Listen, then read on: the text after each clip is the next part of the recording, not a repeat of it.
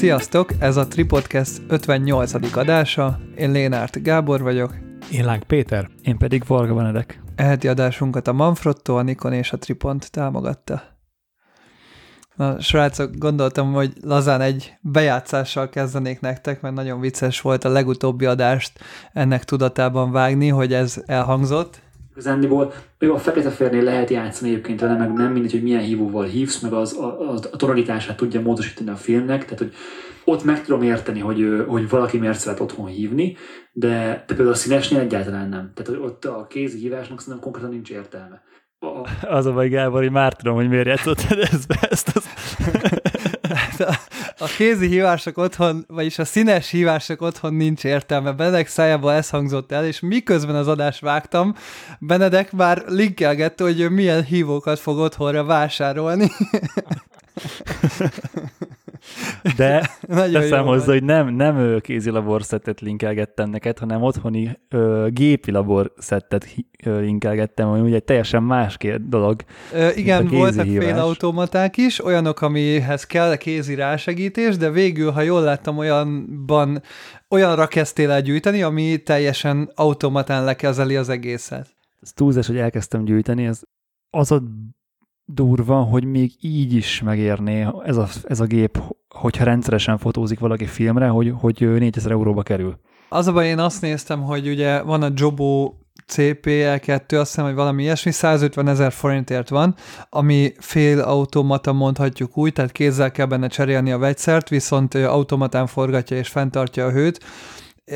százötvenezer forintért én arra jutottam, hogy ugye a vegyszer elmondásotok alapján egy ö, tekersnél a vegyszer ára hétszáz forint per tekers lenne, ami azt jelenti, hogy az analóg, ö, vagyis az ef nyolchoz képest, vagy akár valamilyen szinten a lapforárthoz képest is, mondjuk hétszáz forintot spórolok per tekercs. És elkezdtem kiszámolni, hogy ha minden egyes tekersnél hétszáz forintot megspórolok, akkor hány tekercs után ö, kapom meg a százötvenezer forintos eszköznek az árát, és hát sajnos az a helyzet, hogy kétszáz tekercs után. Nekem ugye ezzel szemben kicsit könnyebb a dolgom, hiszen itt ugye háromezer-ötszáz egy tekercsnek az előhívása. Úgy jó, gyorsabban kijön a matek, igen.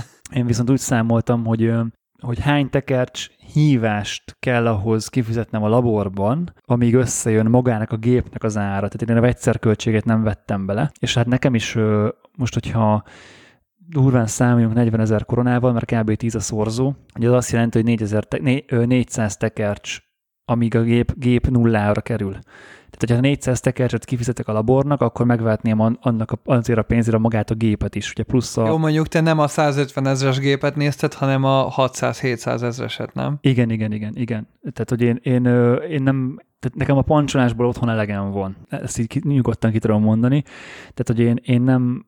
akarok teljesen kézzel hívni, se feltétlen félautomatával. Hogyha félautomata hívást csinálnék, akkor viszont a, a Jobóból is a drágábbat kéne megvenni, ami, aminek van egy, egy ilyen liftes megoldás, ezt Petinek mondom, ezt úgy képzeld el, hogy van, ugye van az előhívó tank, amiben ugye beletöltöd a filmeket. Egy hengert képzelj el, beleteszed a filmeket, és ugye utána a vegyszert. És a, e, erre a Jobóra ö, úgy tudod rácsatlakoztatni ezt a tankot, hogy kar segítségével így fel tudod emelni a, a tankot. Tehát egy, majdnem, hogy kilencven fokba fölemeled, és ugye kifolyik belőle a vegyszer. Mint a betonkeverő.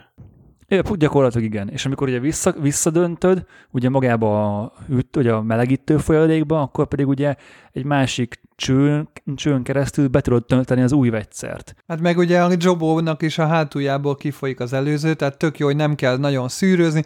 Gyakorlatilag nem, biztos, hogy nem tud hozzáérni a kezedhez a vegyszer, mert el van úgy vezetve a cső vissza a saját üvegébe a vegyszernek, hogy, hogy rendesen visszafolyik, míg hogyha ugyanezt kézzel csinálod, nem a Jobóval, vagy nem a lifterre, akkor nyilván te kézzel öntöd bele egy kancsóból, vagy bármiből a vegyszert, aminél megvan az esélye, hogy kilöttyen, vagy bármi. Ez egyébként a cé pé-el hármas Jobógép, ennek van egyébként a cé pé pé hármas, ami egy sokkal ö, robosztusabb konstrukció, azt például ilyesmit használnak a lapforradban is. Gyakorlatilag kis túlzással tudsz úgy filmet hívni otthon, hogy nem lesz vizes a kezed. Viszont ott kell állni mellette a teljes folyamat ö, során, hogy ugye a, a az adott időközönként ki kell cserélni a vegyszert, és ezt neked mindenképpen magadnak kell megtenned. Tehát nem, nem, ezt ugye nem tudja automatizálni semmi a Jobóban. Viszont nagyon jól lehet vele haladni, tehát egy óra alatt, hogyha egy elég nagy, nagy tankot veszel, mondjuk öt, egy öttekercses tankkal, egy óra alatt elő tudsz hívni öttekercset, ami azért elég jó. Viszont ezt mérlegelve mondtam eddig is azt, hogy nem akarok itthon hívni, hogy a színes vegyszer nem áll el. Tehát ez nem úgy működik, mint a fekete-fehér, hogy adok akár például az Ilford fekete-fehér vegyszerek, hogy megveszed egy egy literes koncentrációban, és gyakorlatilag annyit keversz be, amennyi egy liter hívófolyadékhoz kell mondjuk, vagy amekkora a tankod, és a többit azt meg vissza tudod tenni a szekrénybe, és az ott eláll gyakorlatilag hónapokig, vagy fél évig is akár. Ezt nem tudod megcsinálni a színessel. Tehát a színes, színes hívás az úgy működik, hogy összevár, összevársz mondjuk tizenhat tekercset, kb. tizenhat tekercset tudsz előhívni egy, egy, egy kitnyi színes vegyszerrel, és azt le, azt le kell hívni. Hát így állítólag a polcon tárolva maximum fél év után megy szét, nem? Nem, nem. Ö, ha megnézed a tech sheetjét, nem, nem száz százalékosan pontosak az infók, de hetek múlva már ö, kell korrigálni az időt. Hetek múlva? És mert nem értettem igen, pontosan, mert beakadtam. Igen, igen, igen, igen. Hát akkor tényleg nem éri meg otthon. És ugye, és ugye a színes filmnél nem csak annyi történik, hogy, egy, hogy a kicsit alul lesz hívva, vagy nem lesz annyira szép tónus, vagy nem annyira kontrasztos, vagy nem annyira flat a film, attól függően, hogy milyen, milyen fekete-fehér hívót használsz, hanem ugye itt ugye color shiftet eredményez konkrétan, hogy öregszik a vegyszer, és nem, nem pontos az idő, meg nem pontos a hőmérséklet. Tehát sokkal ö, nagyobb az a faktor, ami el tud romlani egy ilyen vegyszeröregedés eredményeképp. És csak, csak úgy hívnék itthon színes filmet, hogy összevárok tizenhat tekercset, azt lehívom, és utána megint összevárok tizenhat tekercset, és amikor az, el, az megvan, akkor azt is, azt is lehívom. A vegyszernek van egy tekercslimitje is? Tehát, hogy hány, hány tekercset tudsz előhívni, és van egy időlimitje is, és a kettővel ügyesen kell balanszolni. Igen, tehát ugye kimerül a, hív, a vegyszernek a hívóképessége egyszerűen. Világos. És, és nem tudod azt megcsinálni, hogy... Tehát például azt sem tudod meg, ez, a, a színes hívónak az egy, a Tetenal kit, az egy márka, az egy liter, egy liter folyadék lesz belőle, tehát egy liternyi. Ugye több fázisú a hívás, tehát nem, nem, egy, nem egy darab vegyszert használsz, hanem több lépcsőből áll, és mindegyik lépcsőnél egy liternyi folyadék lesz elkész, tehát készül el. És nem tudod azt például megcsinálni, hogy, hogyha mondjuk ö, neked a tankodba csak öt deci vegyszer kell, nem egy liter, mert hogy úgy, mert ezekben a jobokban például csak annyi kell, tehát nagyon kevés vegyszer, mert ugye nem kell elmeríteni benne teljesen, hanem ugye mivel fekszik az egész, és forog, ezért ugye a forgás hatására ugye a tekercs mindegyik része belekerül a vegyszerbe, hiába van csak fektetve félig a tank. Tehát nem kell teljesen belemeríteni, a, vagy teljesen ellepni az egész orsót a film, vagy a vegyszernek. És, de ez nem azt jelenti, hogy azt a, hogy a, akkor azt a második öt decit én át tudom rakni, és akkor abból még egy tizenhat tekercs ö, kijön, hanem amikor végeztél egy, egy hívás lépéssel, akkor visszatöltöd a friss hívóba az éppen aktuálisan használt folyadékot, és az így refresheli magát, vagy így föl, fölfrissíti magát gyakorlatilag, ugye, hogy összekeveredik a régi meg az új, és így kibalanszolódik, és amikor a következőt hívod, akkor ugye nem megint jól fog működni. Tehát, hogy ez, ez egy, sajnos ez egy ilyen, ilyen limit. Ö, most például ezután a nyolc vagy kilenc napos túrázás után tök jó lenne, hogyha lenne itthon egy ilyen gépem, mert most összejött ennyi film. De normális, normális, idő, normális időben, amikor csak streetelgetek, meg kattingatok a városban, akkor mondjuk havonta két tekercs, ha összejön, az már jó hónap volt. Nem tudjuk, mennyire érdekli a hallgatókat ilyen mélységeiben ez a téma. Hát konkrétan az adás után mi csináltunk erre egy külön csoportot, hogy senkit ne zargassunk ezzel. A Levente van még benne, Temesvari Levente, és tőle kérdezgettünk mindent így a hívásról, meg a gépekről, meg minden. Hát Peti, nagyjából szerintem egy ilyen ötezer üzenetről maradtál le, tehát hogy így elképesztő mélységekbe belementünk a vegyszerekről, a... arról, hogy ha például én nem vennék gépet, csak egy-két nagyon alapvető eszközt, mit tudnék csinálni színes hívást itthon, akkor is, ha a színesztil szuvidálót, pár ö, hőmérőt, pár felakasztót, pár ö, vennék egy sima Patterson tankot, stb., az is legalapabb esetben is százezer forintra jött ki, tehát nekem az se jó, ö, és akkor még hozzátesszük azt, hogy Ez most csak a cé negyvenegy Peti, de mi igazából aztán az E C N kettő hívásról is beszélgettünk, abba is nagyon elmerültünk, hogy hogyan lehetne itthon mozifilmet hívni, és hát nyilván az előző adásban Benedek elmondta, hogy miért hülyeség kazettázni a filmet, mert hogy a sötétbe kockáztatod az, hogy fény kap, és akkor a fontos anyagod igazából szar lesz. Hát ezt is jól megcáfoltuk utána, így közösen, hogy Benedek teljesen felhájpolta magát, hogy akkor ő most már izé Vision háromra fog lőni egész életébe. Az, hogy ugye mit mondok, és minek a fényében, azt ugye mindig, mindig mérlegelni kell. Tehát én fekete-fehéret nem töltenék itthon kétszáz forint spórolásért. A vegyszer otthoni tárolása, a tűzveszély, meg mérgezés szempontjából mennyire para? Hát tűzveszélyből biztos, viszont ö, az nyilván nagyon sok minden van más, ami tűzveszélyes most. Az... Viszont ugye az előbb azt beszéltük, hogy ezt nem tároljuk, mert romlik. Tehát a színes vegyszert azt bekevered, elhasznod, és az elhasználtat, azt meg leadod, vagy kiöntöd a csapba, vagy valamit csinálsz vele. Na, ez a másik kérdés, ez kijönthető a csapba egyáltalán? Ezt azt mondták több YouTube csatornán, hogy érdeklődni kell a helyi hálózatnál, vagy a helyi városban, vagy bárhol, hogy engedélyezik-e, mert nem minden országban, vagy nem minden városban engedélyezik, hogy meg van szabva, ugye, hogy mit önthetsz a csapba. És az egy jó kérdés, hogy Magyarországon például nálad kiönthető-e ez a csapba, vagy nem? Erre most például hirtelen nem tudunk választ adni. Mert ha nem önthető ki, akkor az is egy plusz meló, hogy oké, hogy el kell menni megvenni, de utána le kell adni egy veszélyes hulladékkezelőnél, és az is költség. Még egy utolsó gondolatot ez a témához, hogy az egész beszélgetés a Gáborra onnan indult, hogy Vision három. Mert hogy találtunk egy helyet, ahol lehet venni négyszáz lábnyi Vision három filmet, ami, ami gyakorlatilag jobb, mint a Portra négyszáz, és És így, így, ahogyha bekazettázod, ö, olyan ezerhétszáz forintra jön ki egy tekercs film. Egy egy tekercs színes, ötszáz izós, atombrutál színű és dinamikai átfogású film. Viszont ugye a, a, a körítés, ami, ami kö, a, a szopás része az egésznek, hogy elő kell hívni, be kell kazettázni. Ott Magyarországon egyébként még szerencsések vagytok, mert a Szilas-Szilárdnál lehet hivatni ilyet. Azt, azt hiszem, hogy talán ezerötszáz forintért. Viszont, hogyha nem akartok ö, nagy, nagy mennyiségben venni Vision, Vision filmet, és nem akartok szenvedni a betöltésen, mert ugye ezt a négyszáz lábnyi filmet nem tudod, betölt, be, nem tudod betenni egybe egy, egy bulkloaderbe, mert az csak száz láb filmet fogad, tehát ezt először föl kell darabolni négy százlábos egységre, és azt tudod betenni a kisfilm töltőbe, amit tud, meg tudsz venni a bármelyik boltban gyakorlatilag. Viszont az analóg kaféban árulnak négyezer forintért Vision Előre, előre bekazettázott friss Vision filmet, és abban négyezer forintban már a hívás is benne van. Igen, ezt elmondtuk a múltkor is, én vettem is kettőt amúgy a héten. És most viccen kívül mondom, hogy ha még mindig otthon lennék, én csak erre fotóznék. Tehát, hogy négyezer forintért portra hívással együtt gyakorlatilag. Én nálam azért benne van az analóg fotózásban az is, hogy kísérletezek a különböző filmekkel. Persze, de, hogyha, de hogy mind, tehát minden fotósnak szerintem, aki filmmel fotóz, van egy ilyen go-to filmje, hogy az, amihez így biztosan oda tud nyúlni, azt ismeri, kitapasztalta, azt szereti, az, a, a, amiatt a színek miatt, mert olyan a színe, olyan a hangulata, és ez egy tökéletes választás arra szerintem. Egyébként érdekes, hogy nekem eddig ö, nyilván néhány tekercs után Ö, gyakorlatilag eddig életemben összesen talán harminc tekercs filmet lőttem el, és még van jó pár a hűtőben, amit tervezek, csak ugye nehéz volt fotózásokat leszervezni, mindegy, hogy ö, eddig nekem a portra annyira nem jött be. Ö, valahogy túl flatnek éreztem, meg, meg valahogy a, a színei azok így nem rosszak, de túl közel állnak számomra talán a digitálishoz, vagy hogy mondjam.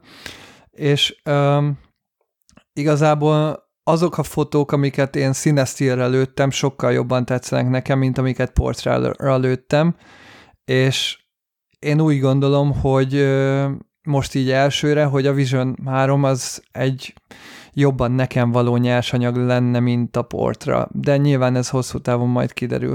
De hogy nem vagyok én annyira elájulva a portrától, mint amennyire mindenki isteníti. Tehát például őszintén szóval a Fuji négyszáz há nekem jobban tetszett.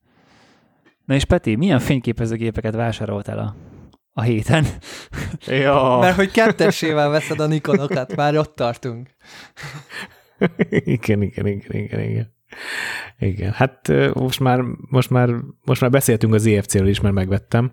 Megvettem a dupla kittet, a, a kis tizenhat ah, és sose tudom ezeket, tizenhat ötvennel, meg az ötvenkettő ötvennel, Ö, és vettem egy á ef hatszázat, de talán arról már volt szó a múltkori adásban. Akkor még nem volt a kezedben. Jó, akkor még nem volt a kezemben, igen. Hát a, hú, a fogása, a mérete, az, az pont olyan, mint ami, ami, miért, ami miatt bele szerettem. Én ahogy próbálgattam, a fogásánál pont egy picit a kis ujjam rálóg az óbira, az a bajom.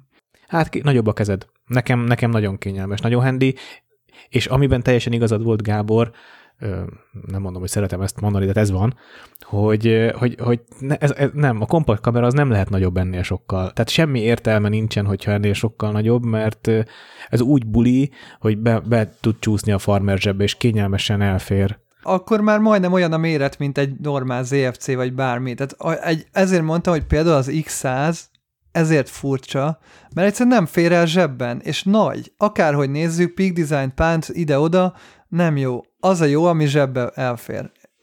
Így kompaktokból persze. Mikor az iksz száz az elfért a téli kabátom zsebébe. Igen, nyilván, meg azért hozzátesszük, hogy nekem is vonzó az, hogy beépített vakú és digitális, és akkor tényleg ott van retro look, és akkor lehet vele durrantani. Nem rossz, előbb-utóbb, előbb, tehát, hogy a jövőben egyszer, ha nagyon gazdag leszek, úgyis lesz egy iksz száz is a polcomon, vagy egy Ricoh, vagy egy Leica Q, majd meglátjuk, de valami ilyen középhordozható, beépített fixobis cucc, ez biztos egyszer majd lesz, de ez a kompakt, hogy full frame, ott a beépített vakú, zsebben elfér, és sötétben azonnal fókuszál, ezt jelenleg tényleg nem tudja semmi verni. Egyébként ezt nagyon, nagyon aláírom, amit mondtál a méretről, Peti, ugye nekem van az Olympus á ef egy szuper verzió, az, azt azért nem használtam konkrétan, mert nagy. Hiába van neki harmincöt kettő nyolcas obija, hiába tök gyors, tök szuper ez a gép, nagy. És egyszerűen a maga a vázméret az akkora, mint egy Leica objektív nélkül. És nem, nem viszed magadban, mert egyszerűen kényelmetlen.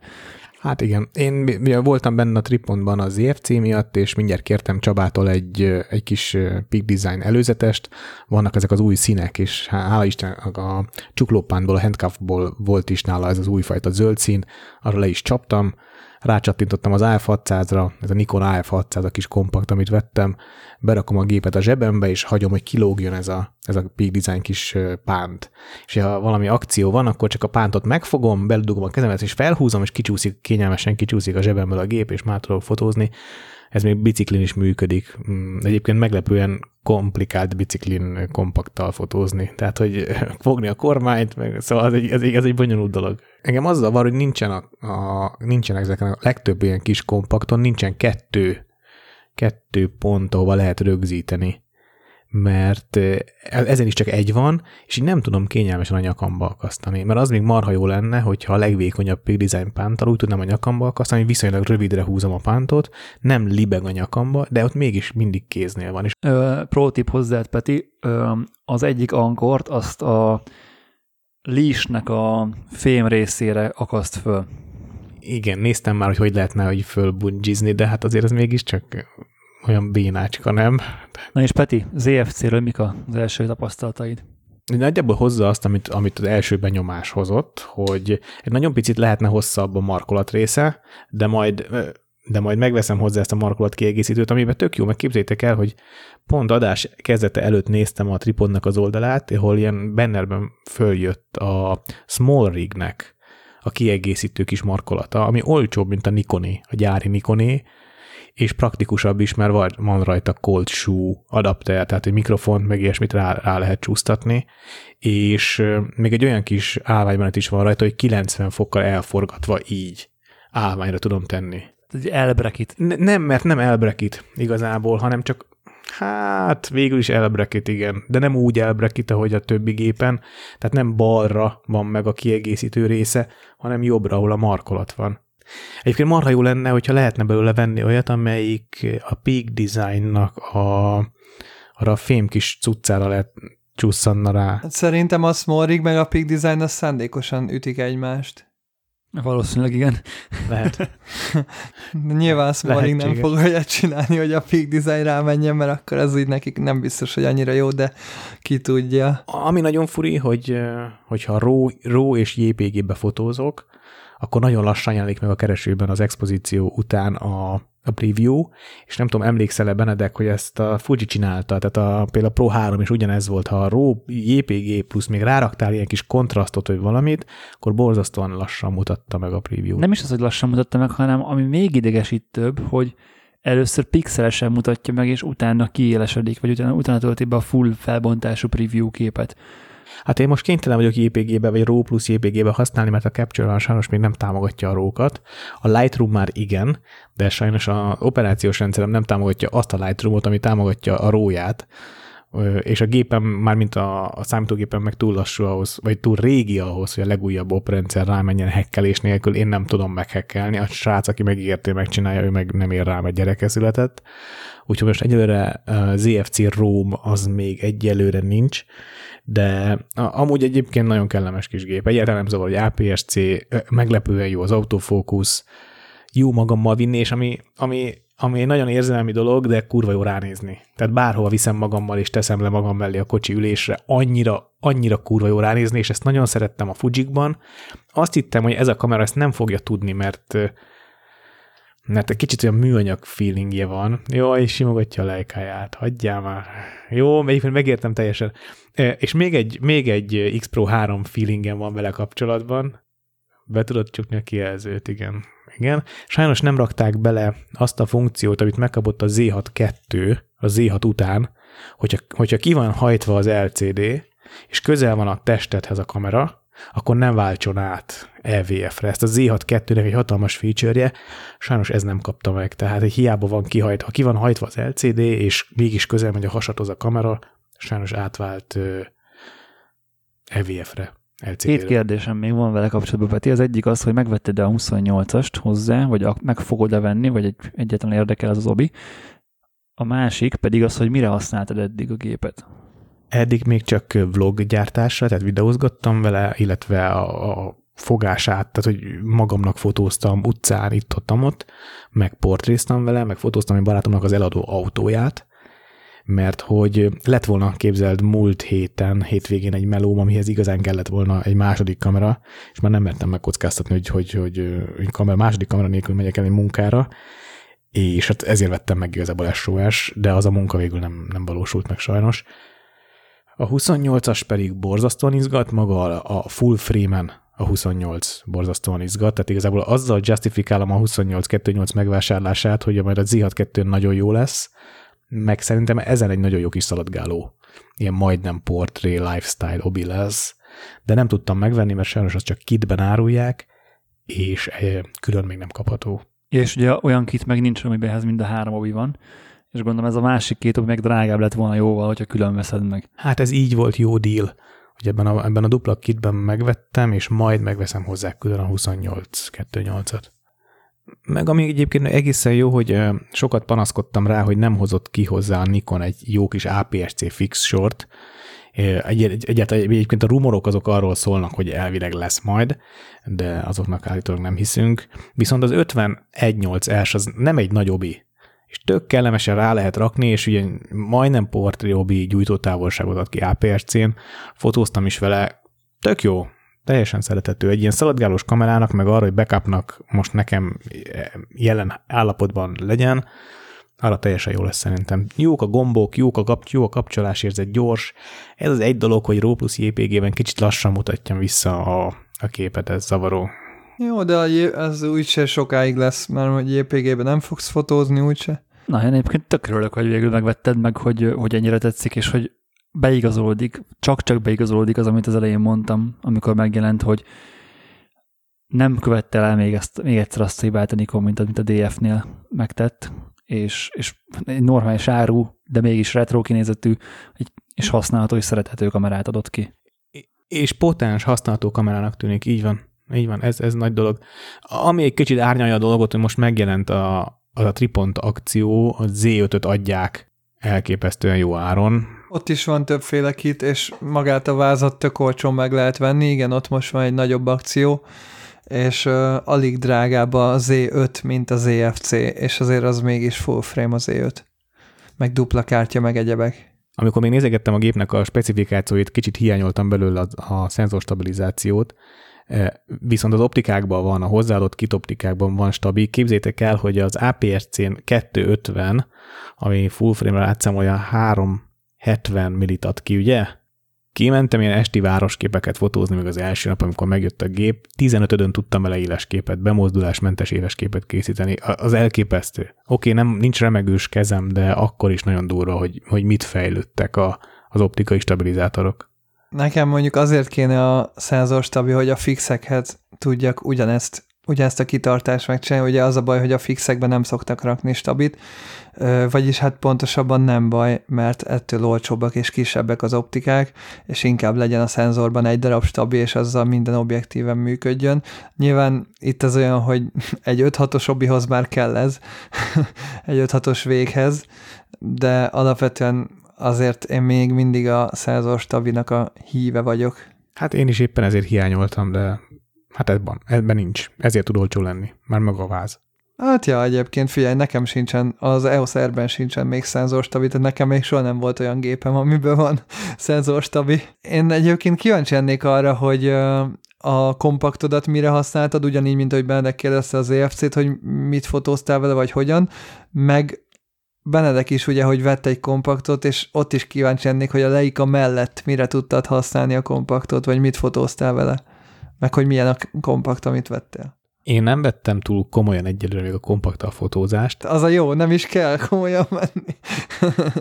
Na, ez az, azt, egyébként azt vettem észre, hogy azt is úgy akarom használni, mint, a fény, mint egy fényképezőgépet, tehát így mint hogy így komponálgatok vele, meg félre komponálok, meg ilyesmi. Um, egyébként barátaimat fotóztam random pofán vele. Tehát, hogy ezt csináltam, de talán erre is való. Megpróbáltam a lehető legkülönbözőbb fényviszonyok között, a legkülönbözőbb szitukban, még olyankor is, amikor azt gondolnám, hogy valószínűleg nem lesz jó a kép, elkattintani, amit, amit bánok utólag, hogy nem fotóztam le mobillal a szitukat, mert azt szerintem segített volna ahhoz, hogy megismerjem azt, hogy milyen szituációban szabad egyáltalán vele fényképezni. Én már fotóztam eleget a sajátommal, annak nagyon jó a fénymérője. Tehát tök szép, normális, kiegyensúlyozott expókat kapok folyamatosan. Nincs az, hogy véletlen alexpós. Azért nálad még az is lehet, Peti, hogy sok alexpós képet láttunk a neten, hogy egyrészt azért elég sok szar képet látunk, ha filmekre rákeresünk is, ugye rossz szkenek, meg egyebek, nyilván tök lehet, hogy máshogy fog kinézni, amit te fotóztál, mint amit a neten látunk, meg hogy ugye nem tud minden dé iksz kódot beolvasni a te géped. Én például pont múltkor lőttem ellenfényben képet, még nem hívtam elő, nagyon kíváncsi leszek, hogy mennyire alexpózza az, hogy naplementében megfotóztam egy portrét, vagyis hát egy asztalnál ültünk kocsmába, de hogy naplemente, és tök szépen odasütött a nap ellenfénybe, simán lehet, hogy a háttérben az égre ö, fog, vagy égre mért fényt, de az is lehet, hogy jól kiégette picit a hátteret, és akkor az arcra mért fényt. Ezt, ezt most így tökre nem lehet tudni. Nyilván erre való a beépített vaku is, de ja, meg rögtem, hogy a Benedek gépén rá van írva, mint feature, hogy izé, automatán változtatható vakufényerő. Hát mondom, micsoda feature, hát ez teljesen alap, mondjuk a Canonnál. Nem feltétlenül. Nem feltétlenül, csak az, hogy a kompaktoknál milyen funkcióknak is örülünk, tényleg. Nyilván ez is, hogy azért a Peti Nikonján, meg az én Canonomon is ezért ez elég alap, hogy a vaku nem fix fényerővel villan. Meg mi volt még, hogy a mak- volt egy másik feature talán, hogy, hogy automatán átváltja makrómódban, makrómódba, tehát hogy nem kell külön makrómódot bekapcsolni, ez is olyan, hogy így... Ezek, ezeket te most úgy mondod, hogy ezek triviálisak lennének, mert most éppen a te gépedben van ilyen. Ezt beszéltük már korábban, hogy ezt már mondtam is, hogy milyen durva, amikor elkezdtük a kompaktokat nézni, hogy alapfunkciók is extraként vannak feltüntetve, mint hogy amikor van benne, van benne időzítő, az már extra, amikor az, hogy ö, nem tudom, be tudja olvasni az I S O háromezer-kettőt, az már extra, az, hogy van vörös szem, az is... nyolcvanötben, nyolcvanhatban is kellett valahogy a kamerákat elszeparálni egymástól, és, és gondolj bele, azért a piacon gondolom volt egy gyártónak öt-hat kompaktja, és bizony el kellett őket egymástól választani. Most, az, most hogy amikor nézünk vissza így a jövőből a múltba, Nem, nem látod a teljes palettát, kinézel egy kamerát, és örülsz egy funkciójának, és nem látod azt, hogy alatta fölötte mi volt, mert gondolom nem nézel utána. Egyébként egy vaku sztorim van, a Land Cruiserből megláttam egy marha jó jelenetet, egy Merciben ült egy nő, úgy ült a kocsiban, minthogyha ő egy ilyen királynak a sofőrje, egyenes háttal így fogta nagyon szabályosan a kormányt, hátul, jobb hátul meg ült egy srác, és mobilt nyomogatott. Abszolút olyan volt a szituáció, minthogyha valami modern hercegnek a sofőrje így vinni őt valahova, de valószínűleg vagy nagymama, unoka, vagy anyuka, kisfiú reláció lehetett között, köztük elképzelni, nem tudom micsoda, és így így a kocsin jobb, az anyósülésen átnyúlva, így ablakot lehúzva, így kinyúltam, és lefotóztam a kompakt, és elvillant a vakú, tehát valószínűleg sajnos az autó üvegén visszatükröződött a fény, és nem lesz bele jó kép, mert hogy elfelejtettem kikapcsolni a vakút. És de a legdurvább, hogy egy ismerősöm, aki streetfotózással foglalkozik, ő, na másnap láttam nála ezt az autót, viszont egy, mit tudom én, egy kilométerrel odébb, és ő is lefényképezte, csak hát ő nem baszta el. Hát itt jön be az, hogy bekapcsolod a gépet, és automatán a vakú az nálad ugye ott van.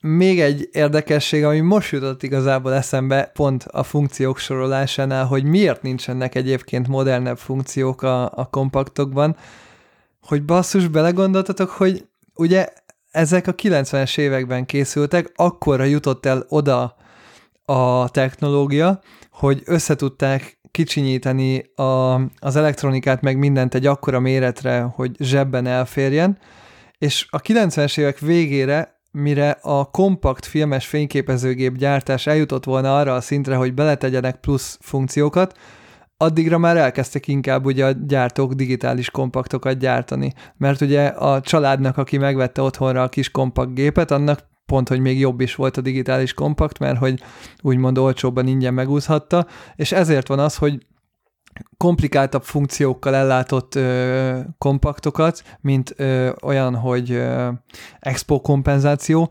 sajnos csak prémium vonalban látunk, mint a Ricoh, meg a Leica, meg egyebek, és sajnos nem jutott el oda a konzumer technológia egy Canonnál, Nikonnál, hogy a prémiumról lejöjjön ugye a, az olcsóbb filmes kompaktokhoz ezek a, ezek a jobb funkciók, mert addigra már elkezdtek digitális kompaktokat gyártani a nagy gyártók.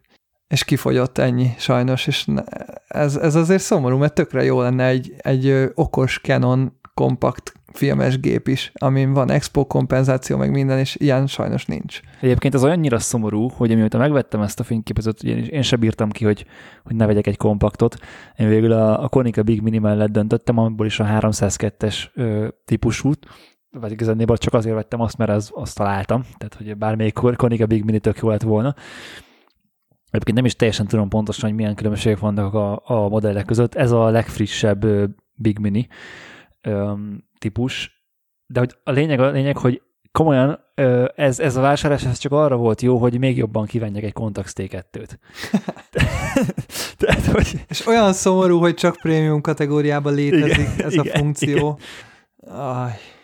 Hát igen, egyébként nekem a Big Miniben az nem tetszik, hogy nincs objektív védő rajta. Na, azt figyelj, ez a legkevesebb, meg ugye van előtt egy, tehát van előtt egy plexi, és hogy tök, meg, meg, meg be van süllyesztve, tehát hogy, hogy meg úgy sétálsz be szögek mellé. Hát az ezt mindig törölgetni, az olyan szívás. Eddig egy tekercset lőttem vele végig, egy Lomo nyolcszázat tettem bele. Nem akartam beletenni egy nagyon szar filmet, mert eddig kompaktban mindig szar filmeket tettem, és valószínűleg azért sem nagyon tetszettek az eredmények, mert hogy nem volt a film jó.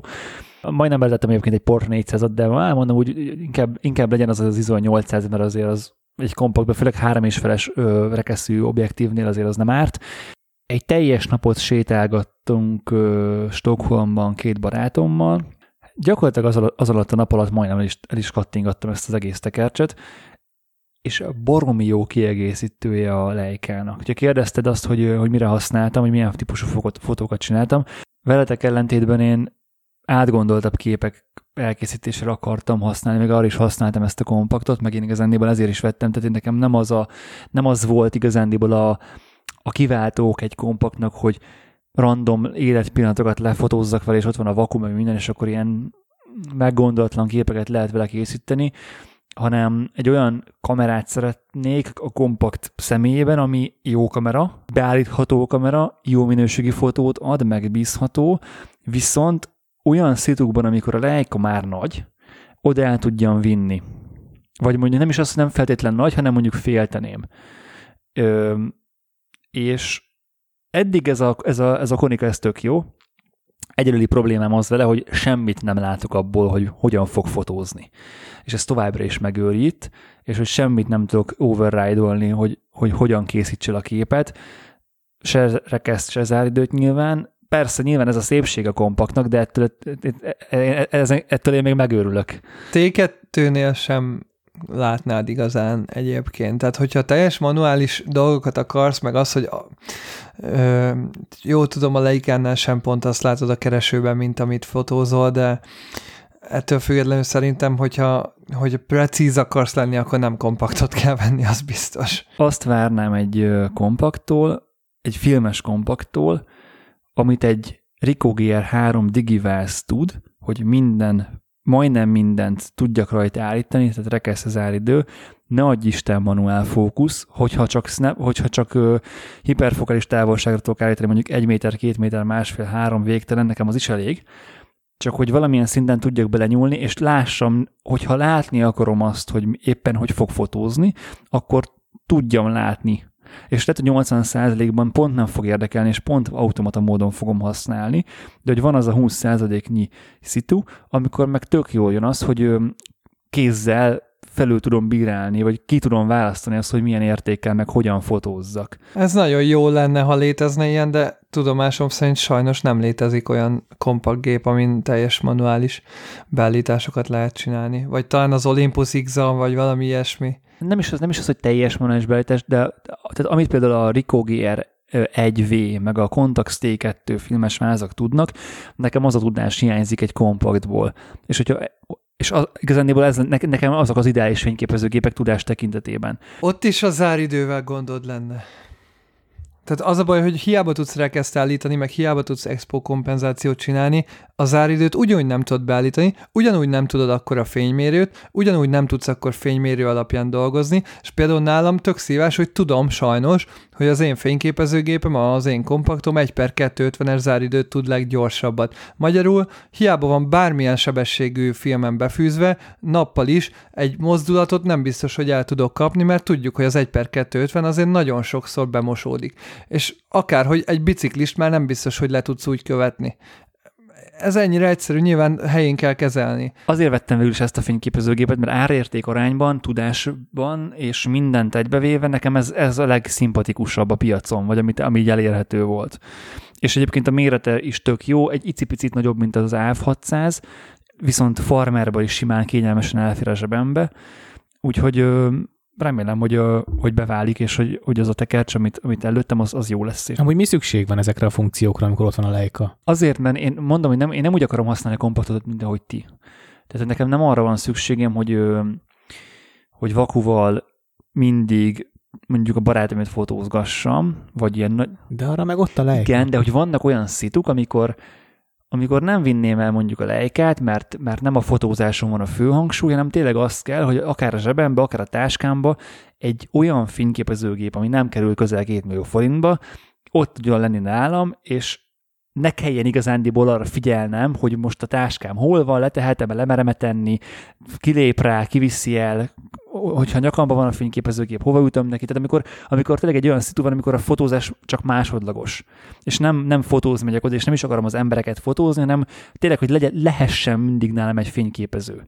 És egy olyan, fény, és egy olyan fényképező, ami, hogyha abba az öt százalékba beletartozik az a szitu, amikor jól jön az, hogy át override-olni lehessen, akkor tudjam override-olni. De valószínűleg nem, ez, ez az öt százalék nem ér annyit, és kezdésnek ez a, ez a Big Mini tökéletes. Csak azért mondtam, hogy, hogy ebből látom, hogy ez mennyire baromi jó ez a koncepció, maga a kompaktság, hogy milyen, mennyire király, hogy be, ben van a zsebembe, és hogy gyakorlatilag effortless módon tud akár a Leicával párosítva dupla váz lenni nálam az, az utcán, vagy hogyha olyan a szitu, akkor, akkor egyáltalán nem kell a Leica.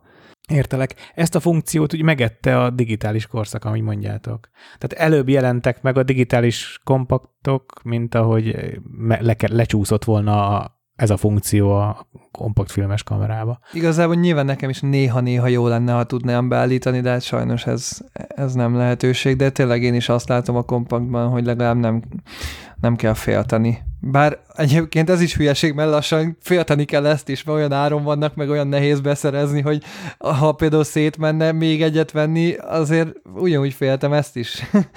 Hát pont ezt akartam mondani, az enyém is annyiba került, hogy ez, ez már nem az a nem az a ütöm-vágom kategória, nem az az ötezer forintos kategória. Igen, nem az, hogy veszek még egyet, igen. Pontosan, nem az, hogy veszek még egyet, így van, így van. Még, még, egy, még egy-két ö, ilyen tapasztalatot megosztanék így a kompaktos élményemmel. Annak kifejezetten örülök, hogy, ö, hogy nem, nem huszonnyolc millis ennek a látószöge, hanem harmincötös.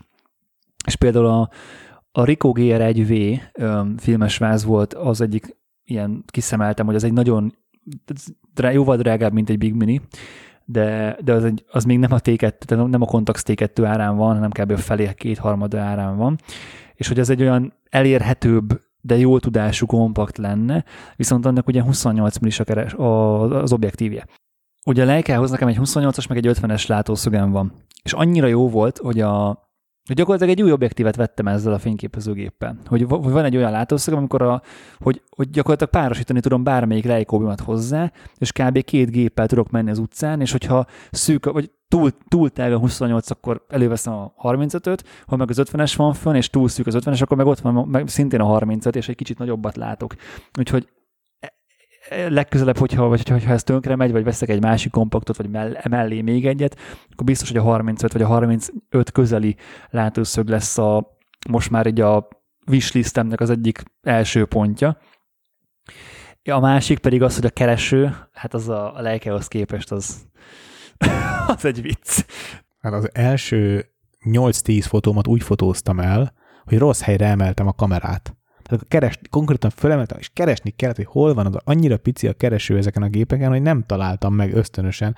Úgyhogy elkezdtem azt csinálni, hogy gyakoroltam, hogy leengedtem, fölemeltem, leengedtem, fölemeltem, és gyakoroltam, hogy, hogy tudjam, hogy motorikusan, tehát izó memóriában benne legyen, hova kell emelni a kamerát, mert rohadtul nem oda kell, ahova bármelyik másik normális fényképezőt. Mert... Egyébként az á ef hatszázzal ezt meg tökre meg tudom érteni, abban a kereső az jelentősen kisebb, mint a Big Miniben. Tehát például az, ott a szempillámmal ki tudom takarni a keresőt. Igen, igen, a szempilla, az nagyon bosszantó. A Big Miniben ezt nem, ilyen nincs. Tehát, hogy viszonylag nagy a kereső, csak Hát csak ugye optikailag szar, tehát hogy, hogy nem látsz rendesen át rajta. Egyébként nem a szempilláddal takarod, csak úgy érzed, de egyébként úgy tűnik, úgy tűnik mert annyira pici a betekintési szög, ott igazából a betekintési szög takar ki, de tényleg azt lehet érezni, mintha a szempillát takarná ki.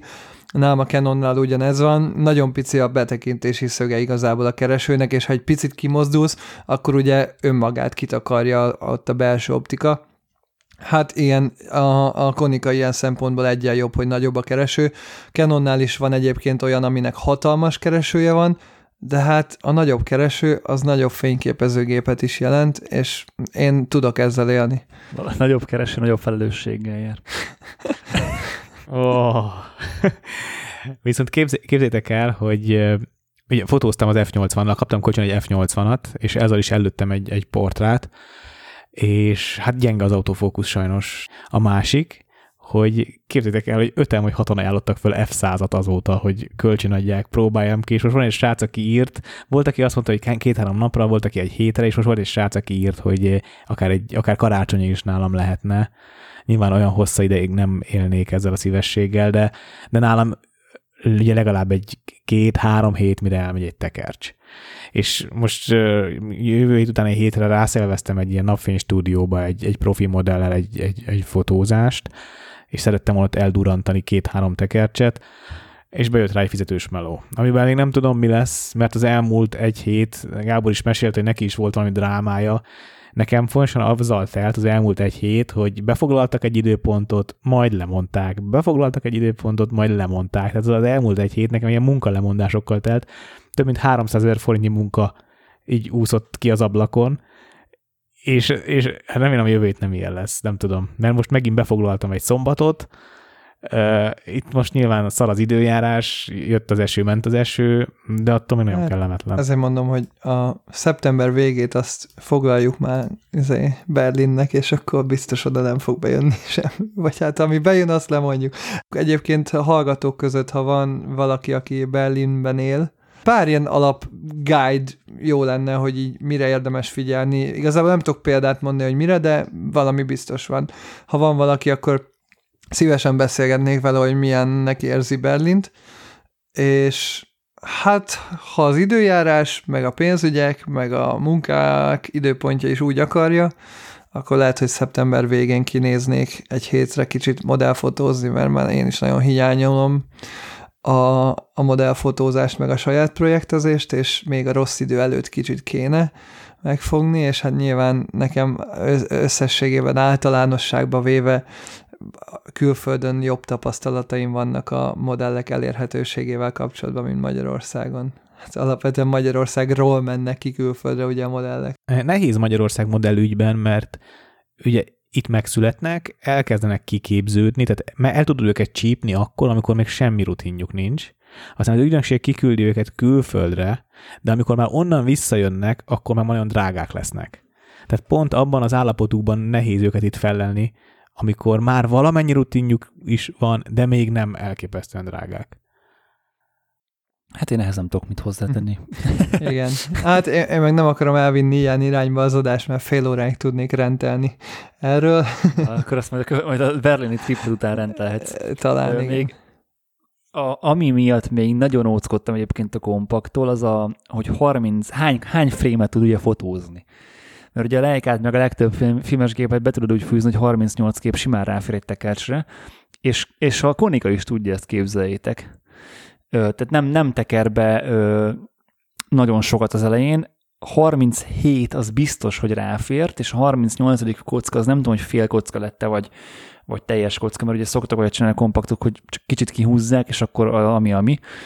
Ö, nagyon kíváncsi leszek rá, hogy, hogy az végül harmincnyolc vagy harminchét. á ef hatszáz is előtt harmincnyolcat. De nagyon pici is a, az átmé, vagyis a hosszúsága a gépnek, tehát alig kell egy picit tekerni rajta. Tényleg, és ez szempont. Nem, nem, olyan, nem egy hosszú gép, érted? Tehát, hogy egy picit tekersz, már is jó. Volt egy páros fotózásom a múlt héten, és a végén mondtam nekik, hogy hadd lőjek már rólatok párat a kompakttal. És akkor beállítottam őket, ezért megcsináltuk a képet, tik, nem, nem van még egy, akkor lőjünk még egyet. Megint kicsit állítottátok, megint tik. Mi a fene? Van még mindig egy. Na jó, akkor még egyet. Én a MyColor-nál jártam így, hogy huszonnégy képkockásnak hittem, de huszonnyolc képkockás volt, és még pluszba engedett. És így mondtam, mondtam így az embereknek, hát tessék, hát húsz képkockánál vagyunk, lőjétek el azt a négy képkockát. És akkor lőtték, lőtték, de még mindig van. Még mindig van. Már huszonkilenccel jártunk, mondom, hát nem igaz, hogy mennyi van még benne. És nem is négyet ajándékoztál oda, nem tizet. Hát nem tudom már, de azt így ellőtték, és akkor hazajöttem, megnéztem már a dobozát, és akkor láttam, hogy jó, hogy ez huszonnyolc képkockás, aha. Szóval igen, hát van, van ez így. Két éles helyzetben is fotóztam egyébként a, a Konicával. Az egyik az, az annyira gyorsan történt, és csak ez, és pont, pont ez volt a kezemben, és egy reflexből ránőttem. Sétálgattunk egy, egy hát a folyó partján igazándiból, és ö, az egyik stégre kijött egy csaj, egy futásból, és így belevá, beleugrott a, a folyóba, és ott megmártózott. Ö, röptébe sikerült elkapnom, nagyon kíváncsi leszek, hogy a, a fókusz az összejött-e, vagy nem. Biztos, meg hát úgyis, ja, meg lehet, az, az az, amit ilyenkor nem lehet tudni, például a kompaktoknál ennek szintén az a baj, hogy érdemes lenne utána nézni, de nem tudjuk, hogy ugye nincsen nagyon ezekhez manuál, hogy vannak kompaktok, amik a nyitott rekeszt preferálják és gyors záridőt, hogyha mondjuk süt a nap, de vannak kompaktok, amik a közepes záridőt, de inkább a szűkebb rekeszt preferálják, és ha például a tiéd inkább az ef nyolcat preferálja, akkor simán lehet, hogy elkapja élesen, de bemosódott, vagy pedig az is lehet, hogy egy picit out of focus, de biztos, hogy megvan a mozdulatnak a sebessége. Ez az, ami ilyenkor tök jó kérdés, hogy melyiket preferálja ugye a, a kompaktnak a mechanikája, meg ugye, hogy mi a maximum záridőd. egy per háromszázhatvan a minimum zárideje, és tűző nap volt, és nyolcszázas film volt benne. Úgyhogy, úgyhogy biztos, hogy, biztos, hogy, biztos, hogy behúzta. Tehát én, én nem, nem feltétlenül, tehát én a bemosódástól nem tartok. A, attól, az, az a kérdés igazándiból, hogy, hogy képes volt olyan gyorsan ráfókuszálni. Ö, egyébként valószínűleg nem lesz jó a kép, mert tényleg háttalált, tényleg csak ilyen speed testként, nyilván a az élmény kedvéért lőttem rá. A másik az pedig az volt, hogy erre rá tudtam készülni, az eraszitúra, két srác ugyanezen, ugyanezen a folyóparton, egy kicsit odébb, két srác biciklivel megérkezett a partra, és levetkőztek alsógatyára, vagy hát fürdőgatyára, és az egyikük belemászott a vízbe. És nyilván, nyilván amikor elkezdtek vetkőzni, mert azóta ott álltam a lesben, hogy akkor mikor fognak beleugrani, és akkor először kicsit szomorú is voltam, hogy hát csak belemászott az egyik, viszont ő csak megmerítkezett, úgyhogy kijött, és egy ilyen irgalmatlan szaltóval, hátra szaltóval vetette be magát a vízbe. Csak az volt a baj, hogy én ezt már a Leica, Leicában az utolsó kocka volt, csak azt ugye későn vettem észre, és ellőttem azt a kockát, még, még ott öltözködtek arra, és nem akartam nekiállni filmet cserélni, hogy akkor biztos, hogy lemaradok erről. És ugye ott volt a másik, zsebben ott volt a zsebembe a, a kis Big Mini, elővettem, és ugye azt szépen rendesen bekomponáltam, egyébként még a harmincöt mm még jobban is állt neki, mint, a, mint az ötven, mert tök jól be tudtam foglalni a városlátképet, meg ilyen kanyarodott a folyó, tök, tök jó volt, tök jó volt a kompi, és hogy pontot kaptam, hát elvileg pontot kaptam, a, a, a szaltónak a tetején kaptam a csávót, ö, shutter-leg, élesség, zárdő, ö, belövés, tehát ez egy, tök, ez egy szintén tök jó tesztkép, és nagyon-nagyon remélem, hogy itt viszont jól sikerült neki minden, mert ez egy olyan kép, hogy ha ez jó, akkor ez egy jó fotó. Mert tényleg tök jól megkomponáltam, és ez nem egy ilyen random moment volt, mint a csaj, úgyhogy ez egy tök jó teszt volt. Élességet ilyenkor hogy állítasz? Élességet hát ilyenkor hogy állítasz? Au- autofocus lock, meg, meg félig lenyomás. Na jó, de hogy átkomponálsz? Hát persze. Vagy... persze. Aha. Hát miért te, hogy... hogy... Jó, ez, miért te, hogy... Hát ne, ezt, én is, ezt én is csináltam a, a enyémmel, és nem tudom, nem, nem vagyok benne annyira biztos, hogy ez így jól működik. De hogy... Nem voltam hozzájuk túl közel, tehát ö, ilyen salcra, ilyen tizenöt méterre álltam tőlük, tíz-tizenöt méterre, és ott, ott ugye már ö, ef nyolcas rekesznél már ugye gyakorlatilag végtelenig, ö, tehát bárhova fókuszálsz, élesek lesznek ef nyolcon, és mert nyilván, hogyha kezedre fókuszálsz egy méterre, akkor nem, de hogyha mondjuk öt méteren kívül fókuszálsz, akkor száz százalék hogy élesek. Tehát az ilyen szempontból igazából tök mindegy is volt majdnem, hogy. De hogy ja, úgyhogy ez, ez a két kép az ilyen nagyon, nagyon jó volt, hogy az első tekercsen már volt egy ilyen két éles helyzet, hogy, hogy tényleg mire képes maga, maga a fényképező. Van egy dolog, amit nem említettetek, hogy hiányzik nektek, és én többször is mondtam már korábban, hogy hát tényleg nem tartozik szerintem az analóg fotózáshoz, és lehet élni nélküle. Kitaláljátok, mi ez? es dé kártya foglalat? Dupla kártya? Nem, nem. Hát amire mondtátok többször, hogy nektek kell az érzéshez, hogy analóg fotó. Ja, a, a tekerőszervek, de hát gondolom arra gondolsz. Hát az, hogy motoros továbbítás, motoros továbbítás van. És mindig azt mondtátok, hogy nektek kell a manuális ö, továbbtekerés a kézzel, hogy azt imádjátok kézzel továbbtekerni. Nem, én nem mondtam, hogy kell. Biztos nem mondtam. Én, én imádom, de hogy egy ilyen kamerától nem várom el, tehát hogy nem vagyok elmbeteg. Ugyanúgy, hogy nem várom el tőle, hogy mindent tudjak állítani, hát ugye valamit valamiért. Nem csak korábban mindig mondtátok, hogy én a Canon automata gépekkel... Nem most össze a Benedekkel. Én imádom a filmes gép sorozat hangját például. Tehát én a filmeseknél, ahogy sorozatból húzza tovább, szerintem kurva jó az a hang. Én azt nagyon négyszáz forint, négyszáz forint, négyszáz forint, négyszáz forint. De Peti, te is mondtad, hogy az ef en-nél neked kell ez a manuális. Én a törőjék, törőjéket bírom, amit ti nem bírtok. Én nem, én, oké, nem, nem rossz érzés fölhúzni, de én, nekem abszolút nem szükséges amúgy. Amit, amit, nagyon, amit nagyon nem tetszik, az a kézzel tekerő racsnis felhúzás, az ami a eldobhatóknál hát az van. Persze. Az nagyon megalázó, tehát az itt tényleg egy jó recseg. Jó, de az, az a legkönnyűbbakban van. Jó, persze. De nem, valószínűleg azért az ef en-nek annyira nem, nem is izgalmas a felhúzója. Csaba volt itt nálam, neki egy ef o-ja van, az egy kicsit komolyabb fényképező, az ef e fölé van pozícionálva, az annyival finomabban működik minden tekintetben, mint az ef e. Az, az, az, az sokkal ékszerebb fénykép, sokkal leikásabb Nikon. Nekem azért hiányzik, tehát, hogy amikor lövök egy képet az em pé-vel, és így fölhúzom, és tudod, amikor mennyiben benne van a ritmusból, hogy katt, és akkor egyből húzod, és így közben teszed el a gépet, tehát a, a, annál nincs jobb. De hogy, de hogy ez a kompaknál valahogy nem hiányzik. De, de nyilván eleve nem olyan élmény ezzel fotózni, mint egy Leicával, vagy bármilyen mechanikus fényképezőgéppel. Tehát Itt, itt nem, ett, ettől valahogy nem várod el, vagy nem, nem hiányzik, mert hogy tudod, hogy úgyse olyan. Hát ez az, de régebben azt mondtátok, hogy az analóg fotózáshoz nektek ez hozzátartozik. Nem, egyébként most, hogy Benedek így mutatta a mozdulatot, most már beugrott, hogy tényleg portrézásnál tényleg szeretem azt, amikor cut húsz, cut húsz, tényleg jó. Az á ef hatszázzal van mostanában, ugye új, tehát mostanában olyan élmény, mint a meg se történt volna, hogy elkattintom a képet, és mintha tényleg meg se történt volna lefotód, és így elbizonytalanodok, hogy, hogy fotóztam-e. Mert tényleg nincs meg a rituálé körülötte, ez igaz. Hát meg nem ö, blackout-ol ugye a kereső, mert hogy átnézhet a keresőről. Tényleg az is. Tényleg. Elég, Gábor, gondolom neked ez nem hiányzik, tehát nem, nem is. Hát mivel nekem nincsen ilyen gépem, a Canon á egyen volt legutoljára ilyen, amit nem szerettem, gyorsan túl is adtam rajta. Én teljesen szeretem a motoros ö, továbbítást, bár azért kívánom, hogy megint ugye jó lett volna, hogyha a kétezres években is gyártottak volna modernebb technológiával ö, filmes kompaktokat, mert akkor talán a kétezres években már eljutott volna oda a technológia, hogy halkabb motorokat szereljenek bele. Mert így azért a kilencvenes években azért ezek a motorhangok így azért eléggé durvák. Képzétek el, voltam múlt héten Kínában, na nem az igaziban, hanem itt a budapestiben, mert hogy nem tudom, ti tudtátok-e, én nem tudtam, hogy tavasztól őszig van egy úgynevezett night market a, Kína, a Kőbányán, a, a, a nagy kínai negyedben, ahol éjszaka, hát nem éjszaka, ez ilyen kicsit ilyen kamu a név, de este ö, lehet kajálni, és elképesztő jó kaják vannak. A Budapest legjobb kínai éttermei viszik ki ilyen büfé szinten, ilyen asztalokhoz a vagy ilyen kis büfé sorra a kajáikat, és akkor ott el lehet költeni egy, egyébként egy laza tizenöt-húszezer forintot simán egy este, viszont elképesztő jó kínai kajákat lehet enni. És egy barátommal mentem ki, kicsit körbenéztünk a kínai piacon, megkajáltunk egy nagyot, és én nem mertem fotózni, képzeljétek el a, a kínai piacon.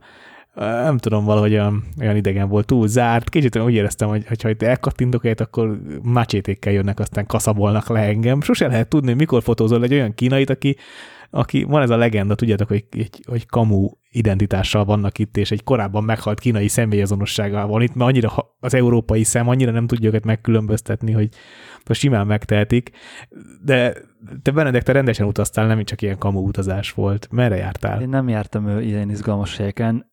Szerintem, a, szerintem az egész egy hét alatt kevesebb emberrel találkoztam, mint az ajtóban valószínűleg a kínai piacnál, vagy az egyik pultnál. Viszont kurva jókat ettél, ahogy néztem. Hát zacskós kaját ettünk, jó formát csak. Meg egy-kétszer főztünk magunk az erdőben. Hát ugye az előző adás végén mondtam, vagy az előző adásban volt az, hogy most fogom, most lesz majd az én igazi nyaralásom. Eredetileg Lofotenbe akartunk menni, ez egy norvég szigetcsoport, de a koronavírus hál' Istennek, vagy nem hál' Istennek, de sajnos ezt is keresztül húzta, mert lezárta Norvégia újra a határait, és csak ilyen irgalmatlan szigorításokkal lehetett volna bemenni, igazából teljesen mindegy, és emiatt módosítottuk a tervet, és Közép-Svédországba, nemzeti parkokba, ugye természetben mentünk helyette. Kérdezted is tőlem, hogy ismerem azt a helyet. Igen. Nem ismertem. És végül, végül hét éjszakát töltöttünk kempingekben, tehát hét éjszakát voltunk igazán a természetben, és utána a maradék három ö, napot, vagy hát három és fél napot, az pedig, az pedig Stockholmban. Ö, és az a, az a hét éjszaka, az full sátor, ö, bocs, nem, nem full sátor, két, két éjszakát töltöttünk ilyen kabinban, tehát ugye ott sincsen víz, az igazán az ilyen kis faház. Ö, annyi, hogy ágyban alszol, meg, meg van tető a fejed fölött, de gyakorlatilag lényegében ugyanaz, mint a sátor. Most voltam életemben először ilyenen, tehát én most voltam életemben először a sátorban, hát rettenetesen jó élmény volt. És ugye korábban, amikor ugye szoktunk mi közösen is akár kijárni, meg Pesten sokat jártam ki a természetbe kirándulni, én egy-egy napokra, és hogy amikor ugye már így kint főzögettünk, meg csináltunk kaját, kávét, teát, tojásos rántottát, meg ilyeneket Petivel, akkor ugye mindig azt mondtuk, hogy rohadt jó ez a dolog, csak nem tudsz közben fotózni, mert hogy azzal megy el a meló, hogy a távort csinálod, meg hogy ott csinálod a dolgodat. És hogy a, itt is az volt, hogy az első egy-két nap az ezzel ment el, meg így a, megszokni az egész szituációt, meg ilyenek, és akkor amikor ez így már így rutinná vált, akkor már így lehetett fotózni tök jól. Ezt én is tapasztalom, hogy az autóépítés közben borzasztóan nehéz dokumentálni az autóépítést. Tehát akkor olyas valamit csinálsz, amiben nincs rutinod, tehát sok tehát amiben nincs rutinod, és, és még valamire oda kéne figyelni, akkor az borzasztó nehéz. És ilyenkor derül ki az, hogy mennyire kurva nehéz amúgy fotózni. Persze. Tehát oké, hogy készség, készség szinten csináljuk már, meg, meg megvan benne a, egyfajta automatizmus, de mégis mennyi figyelmet igényel belenézni a keresőbe, témát választani, koncentrálni, ott lenni, mint ember, egész ember, hogy marha nehéz, ha olyan dolgot kell közben csinálni, ami szintén igényel egy egész embert. Sőt, igazából talán lehetetlen. Ezért, bár lenézi a félvilág, lenézi a vloggereket, én csodálattal adózom irántuk, akik, akik jól csinálják, azoknak persze. Igen, ez, ez abszolút igaz, és ez most is ö, tökre bebizonyosodott. Tudom, hogy Gábor le fog húrogni, de nekem meg kell kérdeznem, hogy milyen volt az autó, mert hogy béreltetek egy iksz cé kilencvenet. Tehát ez nagyon úgy hangzik, mint hogyha nem tudom, milyen... Nem, nem, svéd magyarok, és akkor szórjuk a pénzt kategória, de hogy hát konkrétan ez volt majdnem, hogy a legolcsóbb verzió a, az autóbérlésre. Van itt Svédországon belül egy, nem minden nagyvárosban, de Stockholmban hál' Isten nyilván van, a Volvo-nak egy szolgáltatása, egy carsharing szolgáltatása, appon keresztül tök könnyen tudsz bérelni kocsit, és ugye a, hát a legújabb Volvo-kat, nem csak az iksz cé kilencvenet, hanem minden ö, méretű Volvo-t tudsz bérelni, árkülönbség nélkül, tehát ugyanannyiba kerül iksz cé kilencvenet bérelni, mint egy vé negyvenet. A benzin is benne van az árban, annyi, hogy kilométerenként van egy, egy díj, tehát hogy így, így balanszolják ki a, a dolgot. Viszont maga a kocsinak a, tehát ez az egész kocsibérlés az annyiba került, mint mondjuk benzin nélkül egy hasonló kategóriájú kocsit kibérelni máshol, vagy talán egy icipicit többbe, de hogy ezerötszáz kilométert utaztunk, és ez, hogyha nekünk kellett volna fizetni a benzint, ez jóval több lett volna, mint amit most végül is fizettünk érte. Igazából kaptatok hozzá egy üzemanyagkártyát? Így van, igen, és ö, ö, egy, egy, egy adott ö, benzinkútnál lehetett tankolni, hogy egy adott cégnél nyilván, de egy tök, kb. Olyan, mint otthon a MOL, tehát hogy minden második benzinkút ilyen. De figyelj, mondjuk ez tök normális, hogy iksz cé kilencvenet bérelsz, hogyha Mercin tanultál vezetni. Meg Gáborral mi ott voltunk, amikor, amikor egy MOL limós Mercivel gyakoroltad a parkolást Budapesten. Ja, hát várjál, tehát ugye ez, ez egy, ez egy zsirú iksz cé kilencven, és ugye ebben benne van az a feature, hogy ez a három dés felső nézet, amikor ugye körbe van rakva a kocsi kamerával, és mindent látsz, Té- té- teljesen olyan, mint hogy a, a, a kocsi fölött lenne egy drón, és venne. Igen, és e- e- tudom, gyakorlatilag úgy, úgy parkolok, de olyan lehetetlen helyekre, mint, mint úgy, hogy nyilván... Mint egy matchboxot gyakorlatilag, mint hogy a számítógépes játékkal parkolni. Igen, az rohadt jó. Ez egy tök jó funkció. De még, egy, még muszáj egy kicsit a kocsiról beszélnem. Tehát ez, az, az egész túrának az egy, egy nagy élménye volt, hogy ezt a kocsit tudtam vezetni, és több mint ezeröt, majdnem ezerötszáz kilométert vezettem ez alatt a hét nap alatt. De mondjuk el a hallgatóknak, hogy te amúgy te egy Volvo fan vagy. Tehát erre, erre te egy vágytál. Tehát én nem, nem nevezném magam kocsi fannak, de a kocsit közül a Volvo az egy olyan típus, vagy egy olyan márka, aminek az én, az én értékeimet képviseli. Nem jelent annyit egy automárka, hogy fannak igen, igen, igen, igen. magad. De hogyha, hogyha kívánhatnék egy kocsit, hogy bármilyen kocsit választhatok a világon, akkor nagy valószínűséggel egy iksz cé kilencvenet kérnék. Tempomattal vezettem már, nyilván a Renault Scenic-ünkben is van tempomat, viszont ebben olyan a tempomat, hogy adaptív. És be tudsz ráállítani egy követési távolságot, és hogyha megy előtted valaki, akkor lelassít. És például egy, és egy, egy körforgalma, egy behajtás során gyakorlatilag fékezés nélkül be tudok menni a körforgalomba az előttem menővel együtt, mert hogy ugye ő, ő lelassít, és akkor az én kocsim is lelassít. És ez az zseniális. Most olyanok vagyunk, tudom, mint hogy egy autós podcastben rácsodálkoznának, hogy hallod, az autofókusz az így megtalálja a szemet. És így igen, körülbelül. Oké, okay. Köszi.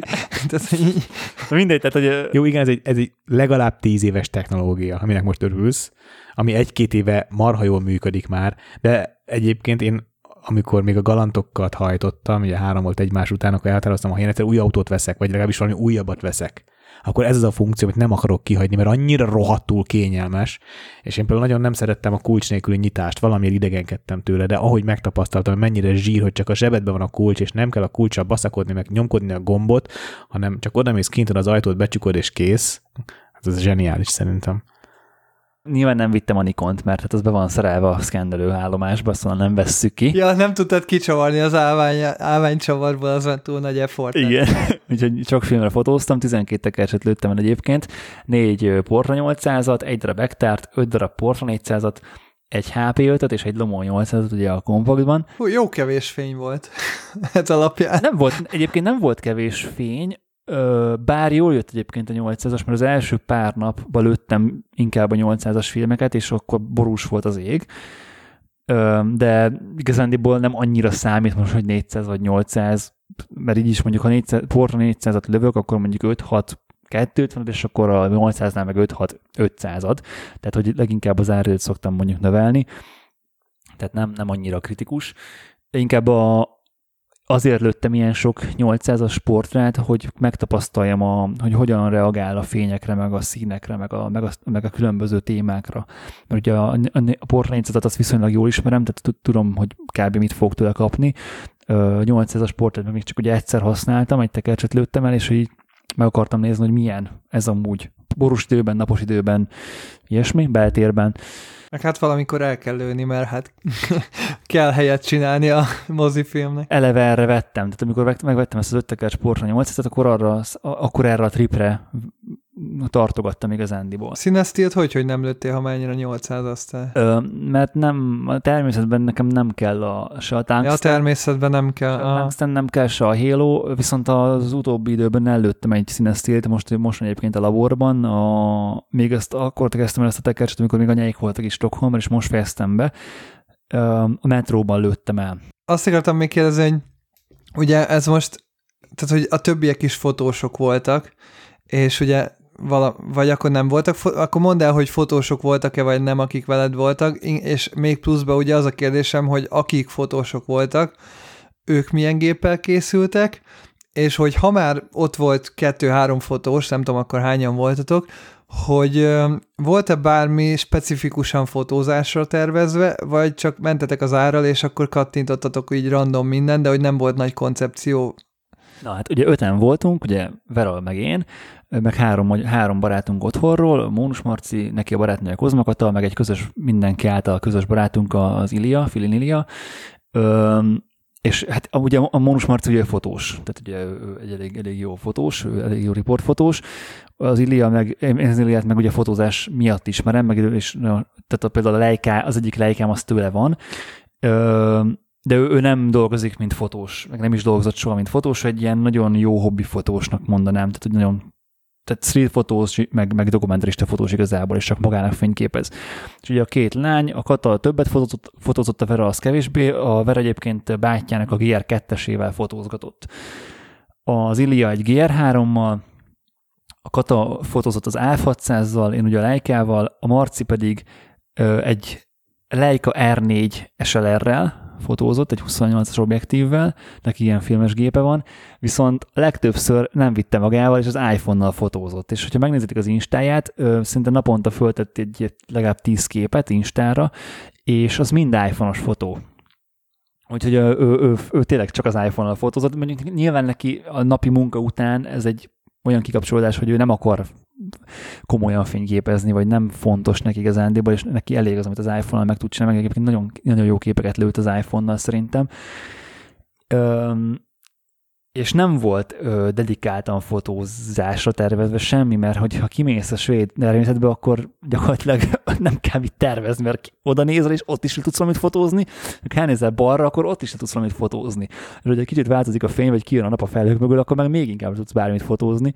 Úgyhogy ilyen szempontból kirándultunk, és közben kattingattunk, meg fotózgattunk, és úgy adta magát az egész szitu. És lesz ebből valami gyűjtemény, vagy valami poszt, vagy bármit ebből, mikor láthat a közönség? közönség. Oké, okay, nekünk lehet, hogy küldesz pár képet, de ez a kérdés, hogy nem egyesével adagolva Instán, hanem fogsz-e mondjuk a csoportba kirakni egy ötven képet, vagy valamennyit. Hát most ezt, ahogy összeszámoltam azért, most tizenkétszer harminchat képkocka, el, ellőttél négyszázharminckét képet, mondhatjuk, vagy harmincnyolccal számolva, akkor igazából négyszázötvenhatot, akkor abból a négyszázötvenhatból mondjuk egy negyven-ötven kép csak ki tud menni, nem? Biztos, hogy fogok kitenni a csoportba válogatást, meg, meg amit terveztem igazándiból, van az analóg magazin. Igen. Amit egy fotós srác csinál, igazándiból teljesen önszorgalomból, ez már szerintem legalább a hatodik száma. Minden hónapban lehet küldeni neki fotókat, nyilván analóg fotókat, és akkor ő ebből csinál egy válogatást, és beteszi egy digitális magazinba. Igazándiból nem... nem ami egy pé dé ef. Igen, egy pé dé ef, tehát, tehát, hogy, de hogy szépen meg van szerkesztve, össze vannak rakva a képek, ugye kell hozzá beküldeni leírást, eszközöket, tehát egy ilyen tényleg magazin formája van, de hogy inkább zinnek mondanám. És hogy ebbe szeretnék majd beküldeni egy válogatást, ebből ezekből a képekből, mert igazából lofot erről akartam beküldeni. Ö, nem tudom, hogy mondjuk a svéd táj az majd elég jó lesz-e, vagy elég különleges lesz, de remélem, hogy, hogy a következő számba be tud menni. De biztos, hogy lesz belőle csoportblogposzt, nyilván mennek Instára is. Ö, azt nem ígérem, hogy mind az ötszáz képet, vagy mind a négyszáz képet meg látni fogjátok, de, de jó, jó, jó bő válogatást tervezek ebből csinálni. Mit akartam még kérdezni? Hogy maga ez a túra, ez, ez így miből állt? Tehát, hogy lekem, leálltatok valahol kempingezni, és így a környéken mentetek, vagy így, vagy, vagy, mert nekem nem annyira tiszta ez a terület, ahol ti voltatok, hogy így... Én így még sosem túráztam, vagy sosem kirándultam. Most a teljesen a Láng Peti metodológiát követtük. Előző este találtuk, hogy mit csinálunk másnap, gyakorlatilag. A kempingfoglalások se voltak meg? Semmi. Tehát úgy indultunk el, hogy azt tudtuk, hogy hova megyünk, az els- hol fogunk aludni az első éjszaka. Ennyit tudtunk. huszonharmadikán indultunk el, eléggé, eléggé későn innen Stockholmból, fél nyolc körül este, és kb. háromszáz kilométerre mentünk, viszont itt nem nagyon van autópálya, mint hogy Svédországon belül, és az autópályán is eleve száztíz a limit, vagy százhúsz egy-két helyen, plusz a főutakon meg általában nyolcvanas a limit. Tehát, hogy, hogy gyakorlatilag én nyolcvannal mentünk mindenhol, nagyon ritkán száz-száztízzel, úgyhogy ez a háromszáz kilométer, ugye ez bőven négy óra volt, mire odaértünk. És hogy az első sátraállítás, az konkrétan koromsötétben történt a reflektorfénynél, meg fejlámpák segítségével. Na, egy jó non-light lámpa milyen jól jött volna oda. Ahogy egyébként a fejlámpa sokkal hasznosabb ilyenkor, mert ugye az odavilágítva nézel, egyébként vettem is egy jó fejlámpát. Jó, tényleg kést vettél? Persze, hogy vettem, de hát még nem tartunk. És az első, az első megálló az Mora a városnak a neve, de nem, nem konkrétan Morában laktunk, hanem mellette egy, egy kempingben. Három éjszakát aludtunk ott, és igazán azt csináltuk, hogy a kempingből minden nap elmentünk túrázni valahova. Tehát egy közeli, kinéztünk egy közeli túraútvonalat, ugye a Nemzeti Parkban, vagy a, a környezetvédelmi területen belül, oda mentünk a kocsival, le, leparkoltunk, és akkor tett, megtettük a körtúrát, és utána hazamentünk kocsival. Tehát akkor mindig egy bázisra tértetek vissza. Így Aha. van, így van, igen, igen, igen. És az első napon már voltunk, ugye a Mora, a falu az ugye arról híres, hogy itt, itt gyártják a Morakniv késeket, ami egy nagyon híres svéd kés, nagyon jó minőségű acélból, meg, meg karbonacélból készülnek ezek a kések, és ugye hát nagyon minimális kedvezménnyel ugye faktori áron tudsz venni az egyik boltban, és az a, ezt a klasszik pirosnyelű kést vettük igazából, Vera is, meg én is, a Vera egy picit kisebb, az enyém egy picit nagyobb pengéjű, de marha jók. A kis falu is tök cuki volt, mert minden, ez egy tök jó ilyen kis, nem természetes, de nem, tehát nem, nem erdőben, de egy tök jó ilyen kis városnézés volt. És igazándiból, amikor azt a körny- környéket bejártuk, akkor ö, fölmentünk egy picit még éjszakabbra, a norvég határ mellé, ami, ami sokkal hegyesebb, vagy hát sokkal magasabb, hát hegyek még nem voltak, azért mondjuk ilyen dombok, ilyen északi középhegység szintű dombok voltak arrafelé, és akkor ott is eltöltöttünk két éjszakát. Ö, itt volt az, amikor már nem, nem sátorban aludtunk, hanem, hanem ebben, ezekben a kunyhokban. Ez, ez azért volt, mert az első három éjszak az borzalmasan fújt a szél. Tehát, hogy így konkrétan attól féltünk, hogy ránk dönti a sátrat a szél, meg, meg volt, amikor es, az eső is esett, úgyhogy ez nem volt annyira kellemes, és akkor kellett egy ilyen kis... Hát olyankor jönnek az igazi kihívások a sátrasalvásnál, nem a napsütésben, hát az a lényege, nem? Nem, nem áztunk be, nem ázott be a sátor. Tehát nagyon, maga a sátor nagyon kényelmes volt. Tehát, hogy nem, nem nevezném egyáltalán kellemetlennek, meg a, meg a hálózsák tök meleg, meg tök jó. Viszont az, az, az a tudat, hogy döngeti a sátrat a fejedre a szél, és tudod, hogy, hogy, hogy egész nap, egész nap, két napja abba a szélbe áll a sátra, és még mindig nem dőlt össze, tehát nem valószínű, hogy most fog rád dőlni, de hogy, ahogy így tudod, így csapkodja meg mindent, nem kellemes benne aludni igazándiból. Nyilván, persze. Én akkor Tájvánban sátoraztam, akkor történt meg velünk, hogy egy, egy tájfun megközelítette a szigetet, és ki is adtak ilyen, ilyen szélriasztást, de, de az is ki volt adva, hogy semmi kritikus, csak a tájfunnak a ilyen, tudod, ilyen távoli kis puff pöffenetei majd elérik a szigetet. Na most ez olyan élmény volt, hogy én aznap semmit nem aludtam. És ugye ez nagyon, az a nagyon rossz a sátorban, hogy elképesztően hangos, ahogy lebeg fölötted a, az anyag. Én egyáltalán nem féltem attól, hogy rám dől, mert valahogy ez nem, nem volt parám, de de a maga az, ahogy, ahogy, ahogy milyen hanggal puffog a sátor, nekem az ellehetetlenítette az alvást. De ugye az, ez, ez a pár részek, ez borzalmas volt, meg ugye hideg is volt, úgyhogy az a, az a kis öm, fakunyhóban való alvás, az tök jó volt, és itt ettem egyébként surströmminget is. Azt nem tudom, hogy vágjátok-e, hogy mi. Én vágom. Én nem tudom. Tudod, Peti? Hát Peti, te éltél, Peti. Lehet, hogy csak a kiejtésre volt bajom, ne haragudj. Hát ugye ez az a rohadt büdös, rohasztott hal. Ja, az megvan. Te találkoztál olyan, amikor Norvégiában voltál? Persze, persze. Elképesztően büdös. És megkóstoltad? Olyan, mint egy sima hal. Igen. De gyakorlatilag az íz, tök fura, hogy mást érez az orrod, meg mást érez a szád. Az a baj, hogy nekem, ha nem büdös, akkor se kóstolnám, meg annyira nem szeretem ezt a fajta ilyen nyers halat. Hát ez nem nyers, hanem rohasztott. A rohasztottat meg még jobban nem szeretem. Mondhatjuk nyersnek. Hát végül is nyers, igen, csak hát egy nem, nem friss. És tényleg, enyhén szóval és nem tényleg friss. Elképesztően büdös volt, de hogy, a, tehát, hogy viszont én sokkal rosszabbra számítottam. Ahogy ezt a többiek előadták, akik ezt már próbálták, hogy, hogy arra fogadtunk előtt, hogy ki fog behányni, meg ilyenek, és hogy igazándiból nyilván büdös volt, tehát nem, nem nevezhető semmilyen szinten kellemesnek az a szaghatás, de tényleg olyan, mint egy ilyen, egy ilyen igazán rohadt büdös kukát képzelj el, kb. Az a, olyan szaga volt. Viszont az íze az nem volt rossz. És hogy, hogy filét vettünk, ugye ez egy kicsit cheat, tehát hogy nem, nem volt benne a belsőség, meg az agya, meg a gerince, meg a csontok, meg semmi, vagy a szálkák, és de hogy maga a hal kenyérrel teljesen, teljesen ehető volt igazándiból.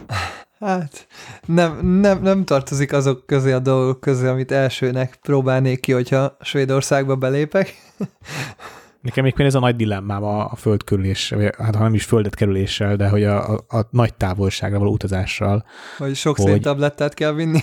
Hát igen, hogy mit szabad megenni. És nem azért, mert romlott vagy rossz, hanem mi az, amire nincs felkészülve a, az, a, a, a gyomor, aki... Az első két-három abszolút... napban simán, hogyha nagyon olyan helyre mész, akkor ott megvan, hogy a gyomrodnak... Hát van, ahol a víz is elég beliszolt sabbasztás. Hát az, álló. Igen, a víz meg főleg, ja. Egyébként is. Jellemzően a, a vízapara és a vízzel mosott gyümölcsök. De te Nyugat-Európába mennél most elsőre, nem? Hát elsőre igen, de hát a, a cél nem az, hogy né- nyugat-német kempingekből, meg francia kempingekbe mászkáljak, meg ang- ang- angol ilyen izékbe, uradalmaságok parkolójába. Mert szerintem tök jó. Á, nem, nem, nem, nem, nem, nem, nem. Egyébként így, hogy ugye nem volt kempingeztünk, tehát ugye volt, nem fürödtünk minden nap, tehát ugye az nem volt ilyen, nem volt ennyire igényünk, ha bár tudtunk volna fürödni, de igazándiból nem volt meleg, meg nem, igaz, nem, nem igazán izzadtunk, meg még a túra során sem. Maga a kemping, az tök jó.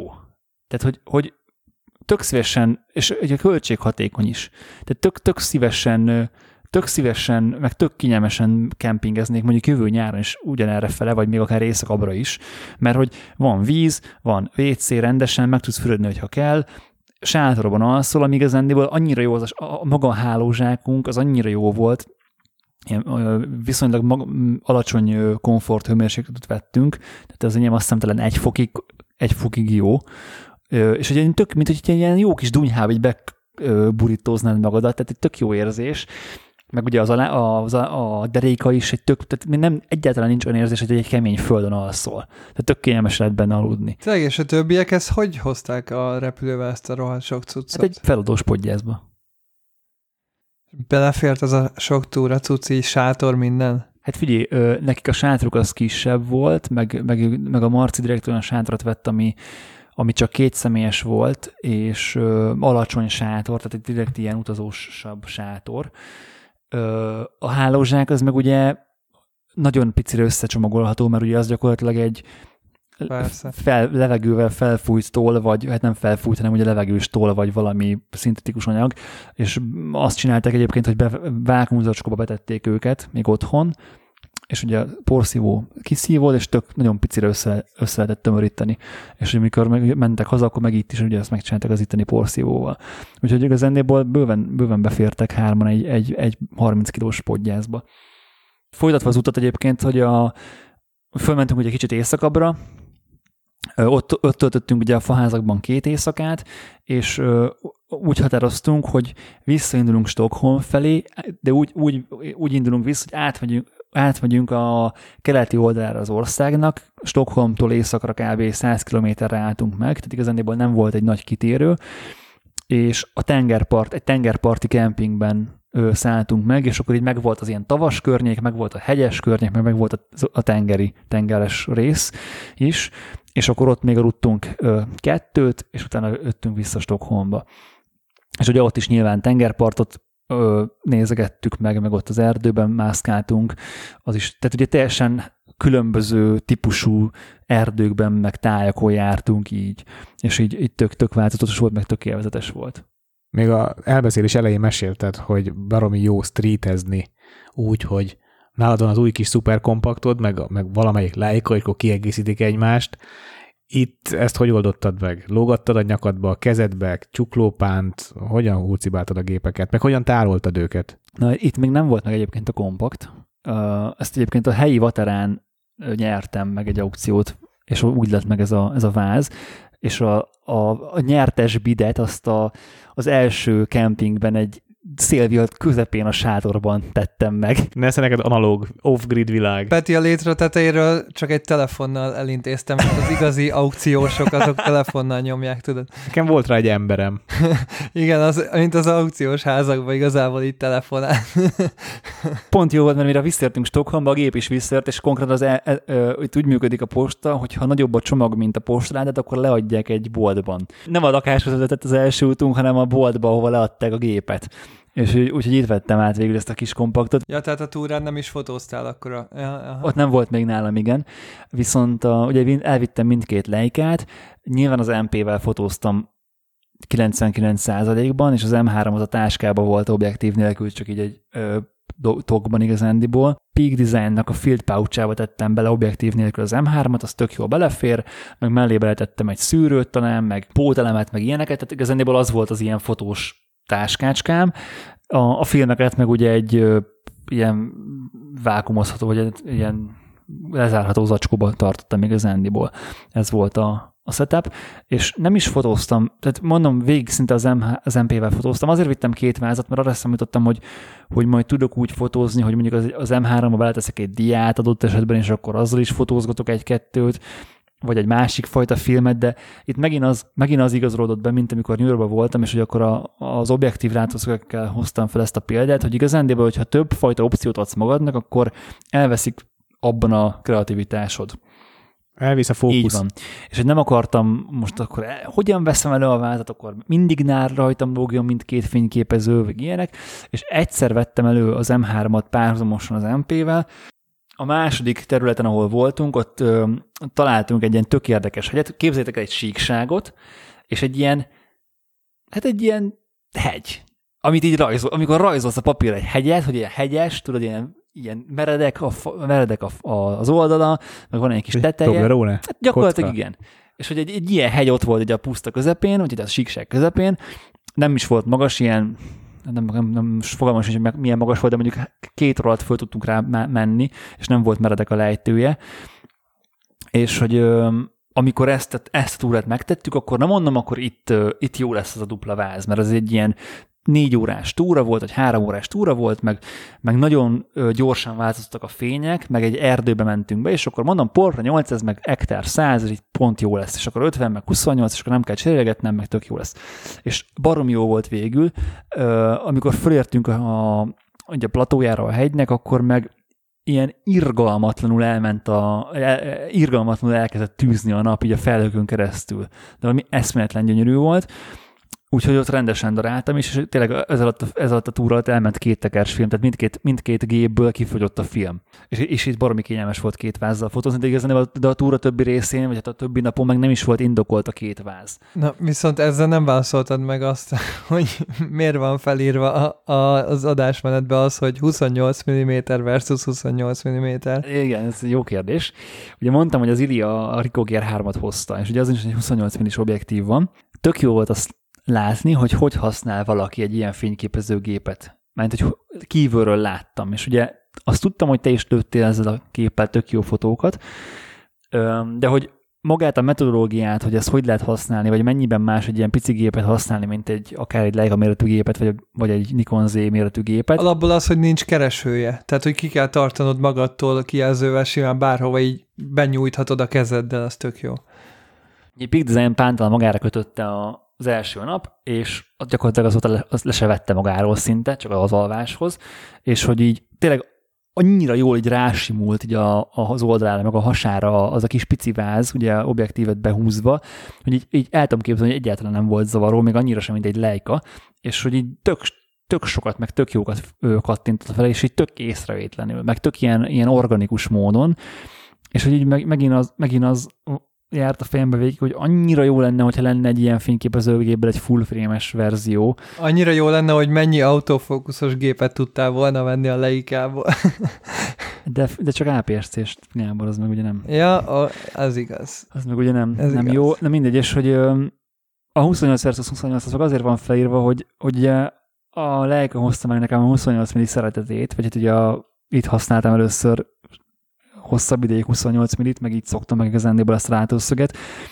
Viszont a Ricohnak a huszonnyolc millije meg nem tetszik, és az meg pontosan az á pé es cé miatt nem tetszik, és teljesen más hangulata van a képeknek, mint egy full frame huszonnyolcnak. Persze, hát ezt mondtam akkor is, hogy az á pé es cé azért az más. Meg egyébként most megint akkor az lenne, hogy ha vennél egy gé er négyet, ha majd egyszer megjelenik, hogy akkor ott van a filmes kompakt, akkor most melyiket rakd el, meg akkor a gé er, meg a két Leica, meg minden. Amíg, amíg a gé er négy az nem, nem full frame-es, vagy az, addig az nem jön szóba igazándiból. Tehát addig, addig csak a filmes nem kompakt. Nem is lesz az nem, nem biztos, hogy nem lesz az, tuti.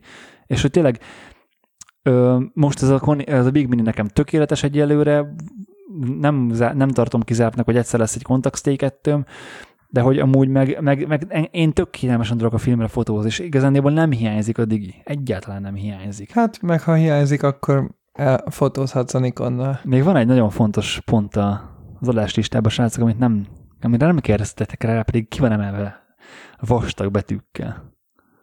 Ja, most már látom pont itt alatta. Hát de erre már megvan a válasz. Tehát az van kiírva, hogy az állókép nem kép, kérdőjel. Hát erre már tudjuk a választ, hogy az állókép az kép.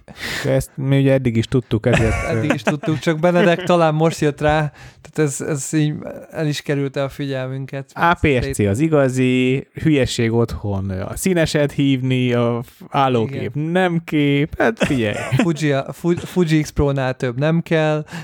Hát igen, így mindent berakhatjuk így a Benedek által kijelentett dolgok mellé.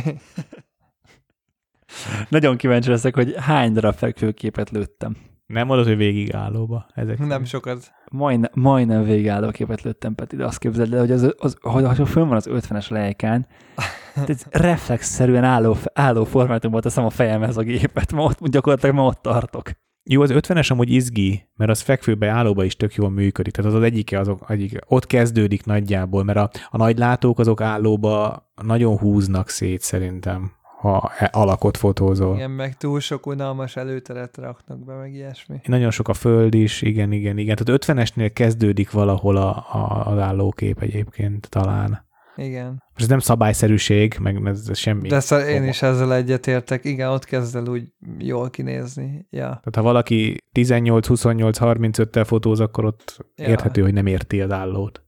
Igen, végre te is eljutottál oda, hogy az ötvenes objektív az jó, meg az állókép az jó. Kíváncsi leszek a következő szintre, mikor veszel kicsit komplikáltabb vakút, meg ilyesmi. Van nekem vakú, ez teljesen jó. Na hát ezek a másik, a vakú is olyan statement volt korábban, hogy nem kell vakú.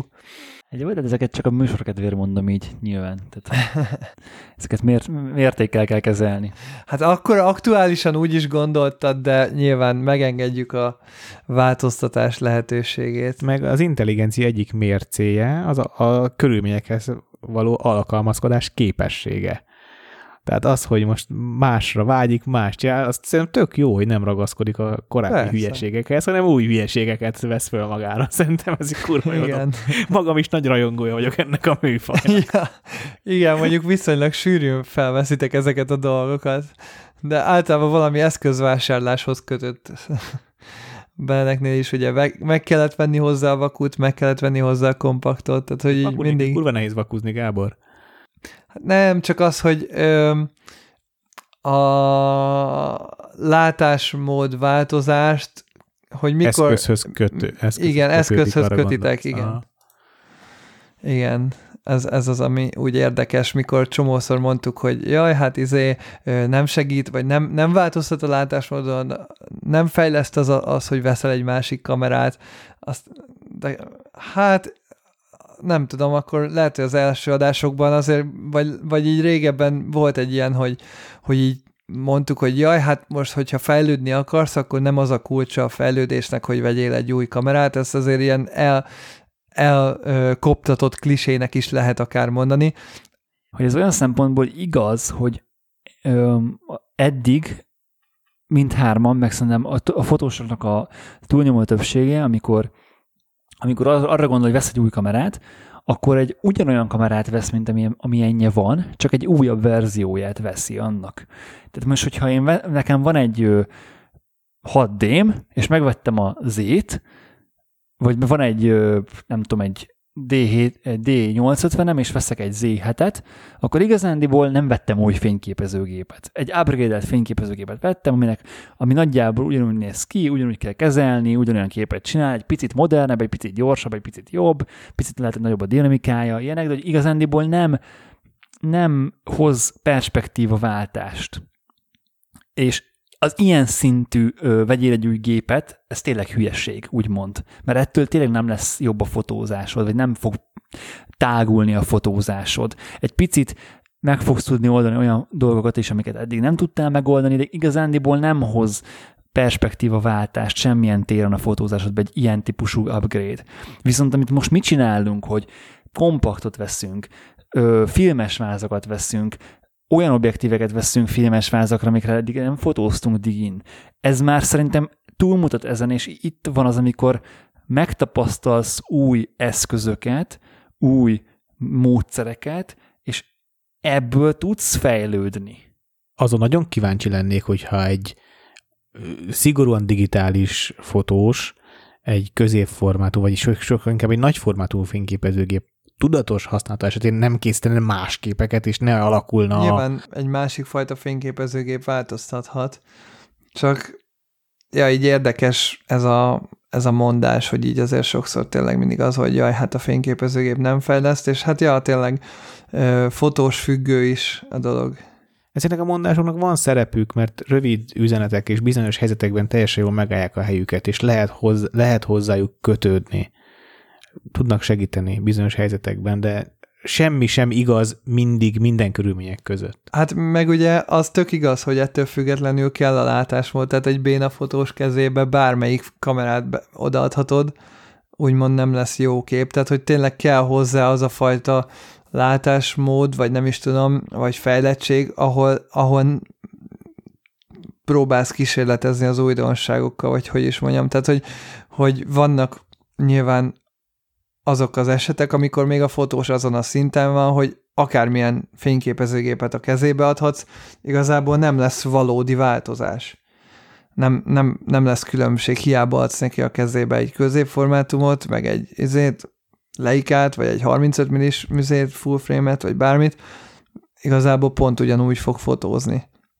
És nyilván az a jó, amikor már esetleg el tudod különíteni ezeket, és akkor máshogy fotózol egy kicsit a kompaktal, és tudod akár helyén kezelni a stílusaidat, és picit megpróbálsz akkor egy bizonyos stílust kitalálni, kipróbálni a kompaktal, amikor fotózol, de máshogy fotózol, amikor az ötvenes fent van a full frame gépen, meg tudsz esetleg még máshogy fotózni egy középformátumú géppel is, és és mindegyikben tudod beletenni egy picit saját magadat. Valószínűleg ezért merült fel az a kérdés a, az analóg kompaktos képeid alatt is, hogy, hogy mik ezek a képek, hogy ez nem, nem gáboros fotók ezek.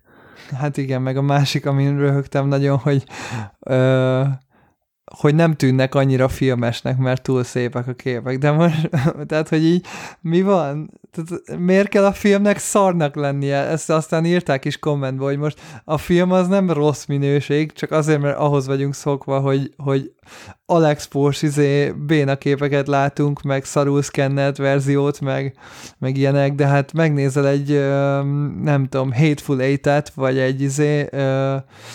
Vagy, vagy bármelyik Nolan filmet, ami filmre van forgatva, hát eléggé szépek.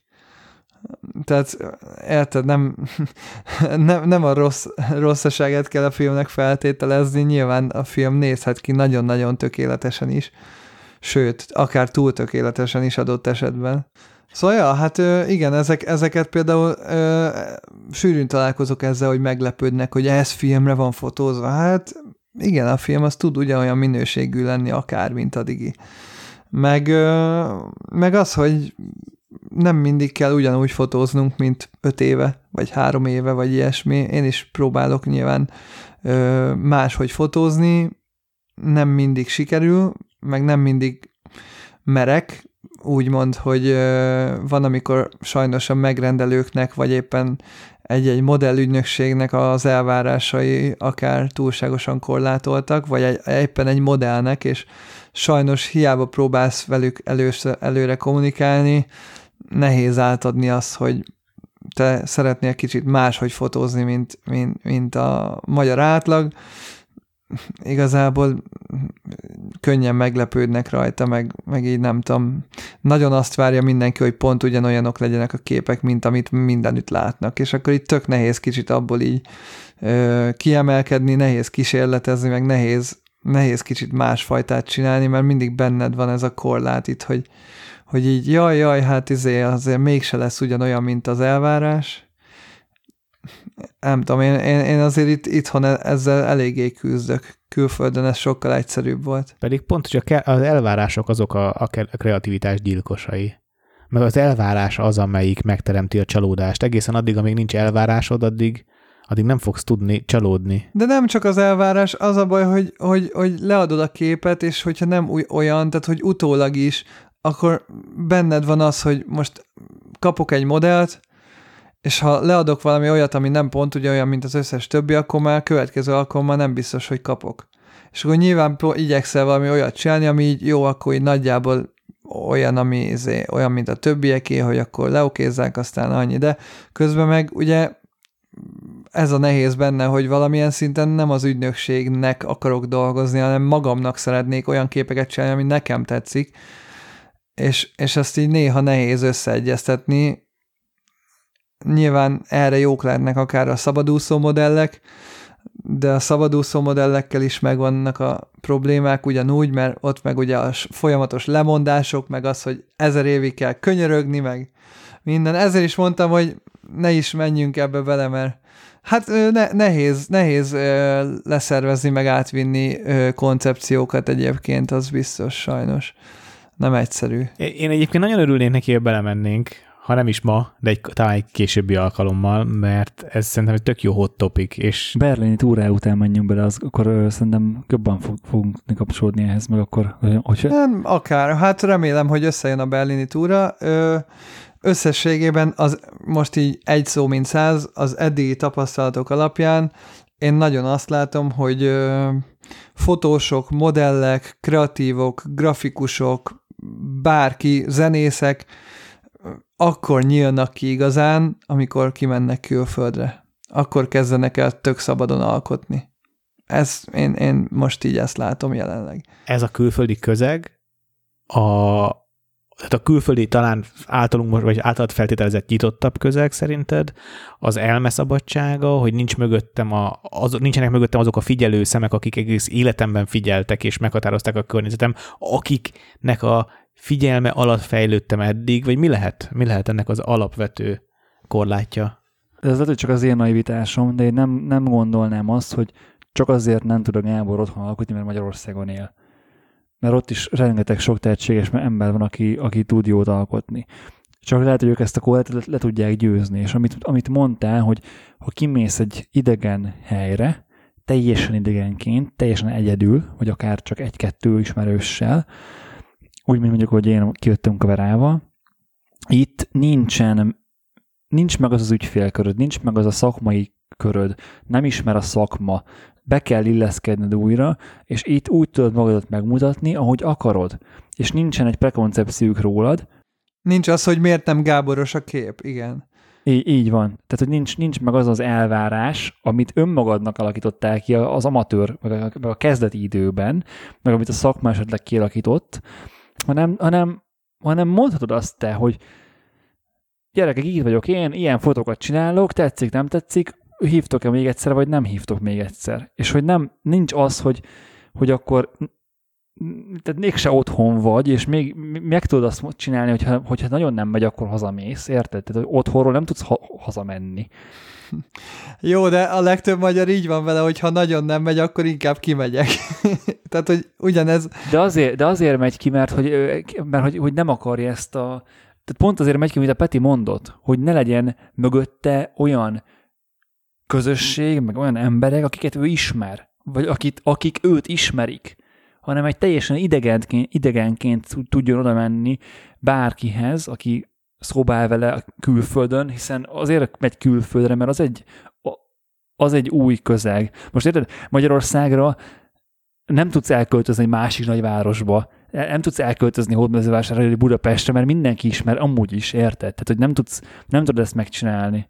És ez nem csak rád igaz, hanem a modellnek, modellre is igaz, aki ugyanúgy külföldiként utazott ki mondjuk Londonba, Berlinbe, bárhova, és ő is ugyanúgy ki tudja élni magát, ő is ugyanúgy ö, nem abból érkezik, hogy hát ö, akkor ezt még a, a többi fotós nem kérte tőlem, hanem igazából tök nyitottan jön, és akkor ugyanúgy ö, ugyanazzal a hozzáállással képes nyitottan ö, alkotni, nem úgy, mint ahogy mondjuk tényleg otthon tenné, ahol ö, az összes több, az összes fotós, az mondjuk hasonló dolgokat kért tőle, és akkor nyilván elmegy külföldre, és akkor ott találkozik egy magyar fotóssal, egy olaszszal, egy franciával, és mindegyik picit mást fog kérni tőle, mert mindegyik picit hozza a saját látásmódját valamilyen szinten. És akkor nyilván a modellnek is picit ki kell nyitnia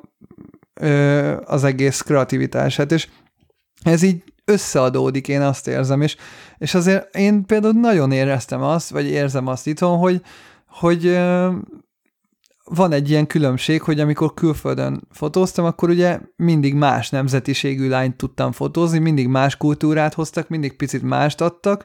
Itthon meg ugye mindegyik lány magyar. És az mind, tehát ugyanabból a kultúrából jön az összes lány, akit le tudsz fotózni. Nincsenek hatalmas különbségek köztük.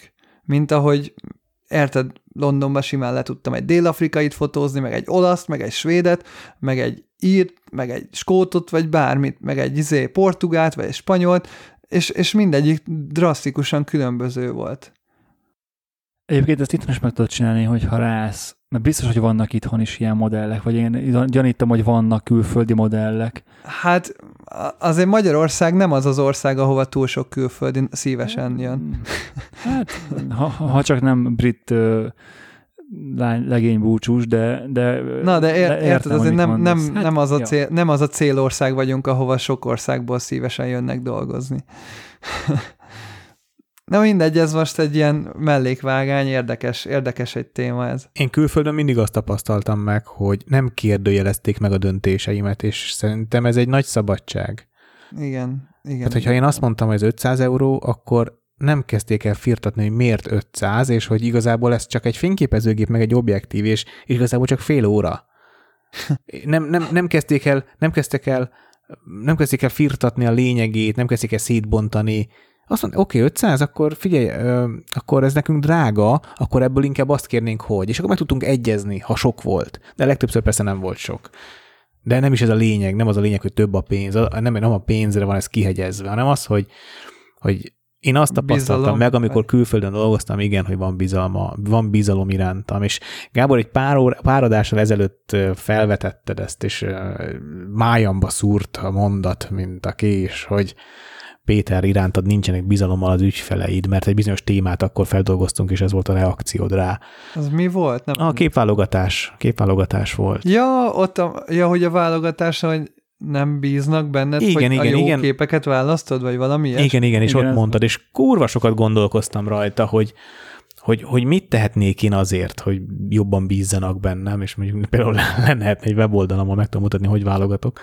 Tehát, hogy nem mondom, hogy nincs nekem ebbe felelősségem, de, de tény is valahogy külföldön talán azért, mert aki engem megbíz, az tudhatja azt, hogy nem mutyi, vagy nem haverság, hanem valószínűleg kompetencia alapján vagyok ott, ahol vagyok, ezért valószínűleg nagyobb az esélye, hogy bízhat bennem, és lehet, hogy itthon is van egy ilyen, hogy fú, hát a múltkor én is okoskodtam valamibe, akkor lehet, hogy ő is okoskodik, akkor jobb lesz odafigyelni. És szerintem ez például egy nagyon kontraproduktív itthon, hogy ez a folyamatosan megpróbáljuk valahogy ügyesebben, okosabban megoldani, és sokszor megmosolygom Csabát, Csaba, akivel a Hello, Hello Petit csináltam annó, hogy jön haza Magyarországra, most lassan nyolc éve kinnél Angliába, és most például volt nyáron egy, egy hetet, és így rám-rám, nem azt mondom, rám szól, de így emlékeztet rám, rá, hogy hú, a szabályokat így betartani, meg úgy betartani, sokszor felmerül, mert én azért elég laza vagyok bizonyos témákban, és nekem ez nagyon striktnek tűnik. Tehát nagyon sokszor nagyon kocka gondolkodásnak, hogy minden szabályt nagyon kockán betartani, de, de valahol azért meg közben az, az látszik, hogy egy társadalom működésének az egyik mércéje talán, hogy a társadalom tagjai hogyan tartják be a közösen meghozott szabályokat, és akkor itt megint lehet tovább... Amennyiben ezek logikus szabályok, tehát az a baj, hogy közben meg olyan országban vagyunk, ahol nem minden szabály logikus, igen, vagy, vagy éppen a társadalom érdekeit igen. szolgálja. Hát meg, hogy mennyire hiteles emberek hozták meg azokat a szabályokat, mennyire tűnnek öncélúnak azok a szabályok, szóval ez, ez ilyen értelemben kurvára messzire vezet, és ez is mutatja azt, hogy mennyire marha fontos, hogy milyen döntések, fön, milyen mondjuk magas szinten született döntések mennyire mélyre hatnak le a társadalomba, hogy akár egy emberek közti bizalmi válságot alakíthat ki. És, ez, és ezek nagyon összefüggő dolgok, ám nem lehet külön választani, hogy hú, Magyarországon is meg lehet csinálni, ne foglalkozunk, szar le őket, vagy szar le ezt, szar le ezt. Viszont egy jót meséljek, egy jó sztorit, egy jó abszolút lokális sztori. Sára elhagyta a pénztárcáját benne huszonnyolcezer forinttal, az összes papírjával, mindennel. Reggel rohantunk a vonathoz, kocsival elvittem a délibe, és hát a kutyasétáltatás közben még ő szaladt ki a dióval, és elhagyta a pénztárcáját, és egy kedves hölgy megtalálta, ráírt Facebookon, elmondta, hogy beadta a mellettünk lévő étterembe, ahonnan én fölvettem úszás után, és pénz, minden megolt. És nem győztünk hálálkodni, hogy de te nő így néz rám, de, de, de hát ez természetes. Az hol? Hát mondom, hölgyem, hölgyem, hölgyem azért ahányszor én elhagytam a pénzt, hát abba pénz sose volt. Hát abba pénz az nincs, igen. Úgyhogy ez egy kurva jó dolog, hogy nagyon jól eső, nagyon jól eső volt, és szomszédunk egyébként nagyon hangos az étterem esténként, és mostantól na, meg tudom már nekik bocsájtani, mert kiderült közben, hogy az étterem tulajdonosának a felesége. Úgyhogy menjetek a Zöld Kapuba csülköt zabálni, mert egyrészt nagyon finom, másrészt meg becsületes a tulajdonosnak a felesége. Vagy mondd nekik, hogy tartsák meg a huszonnyolcezret, csak ne legyenek többet hangosak. Jó, egyébként egy jó deal lett volna. Igen. Ja, ja, ja. Azt nem mondom, hogy a következő adásban mesélek róla, de nagyon-nagyon dióhéjban elkészült a harmadik verzió az autóban, a harmadik verzió ágy az autóban. Ez megint egészen más koncepció, mint az eddigiek. Hát mondjuk, hogy lesz ebben a téma, azt majd meglátjuk, de én most egyelőre ennyit tudok ezen a héten felmutatni, mert más sajnos nem történt. Köszönjük, hogy ezen a héten is minket hallgattatok. Az adásunkat a Manfrotto, a Nikon és a Tripod támogatta. Köszönjük Patreon támogatóinknak is, Jancsa Jánosnak, Sutta Dávidnak, Szarka Dávidnak, Turóci Gábornak, Erdős Balázsnak, Németh Mészáros Bálinnak és Vince Robertnek is. Sziasztok! Sziasztok! Sziasztok!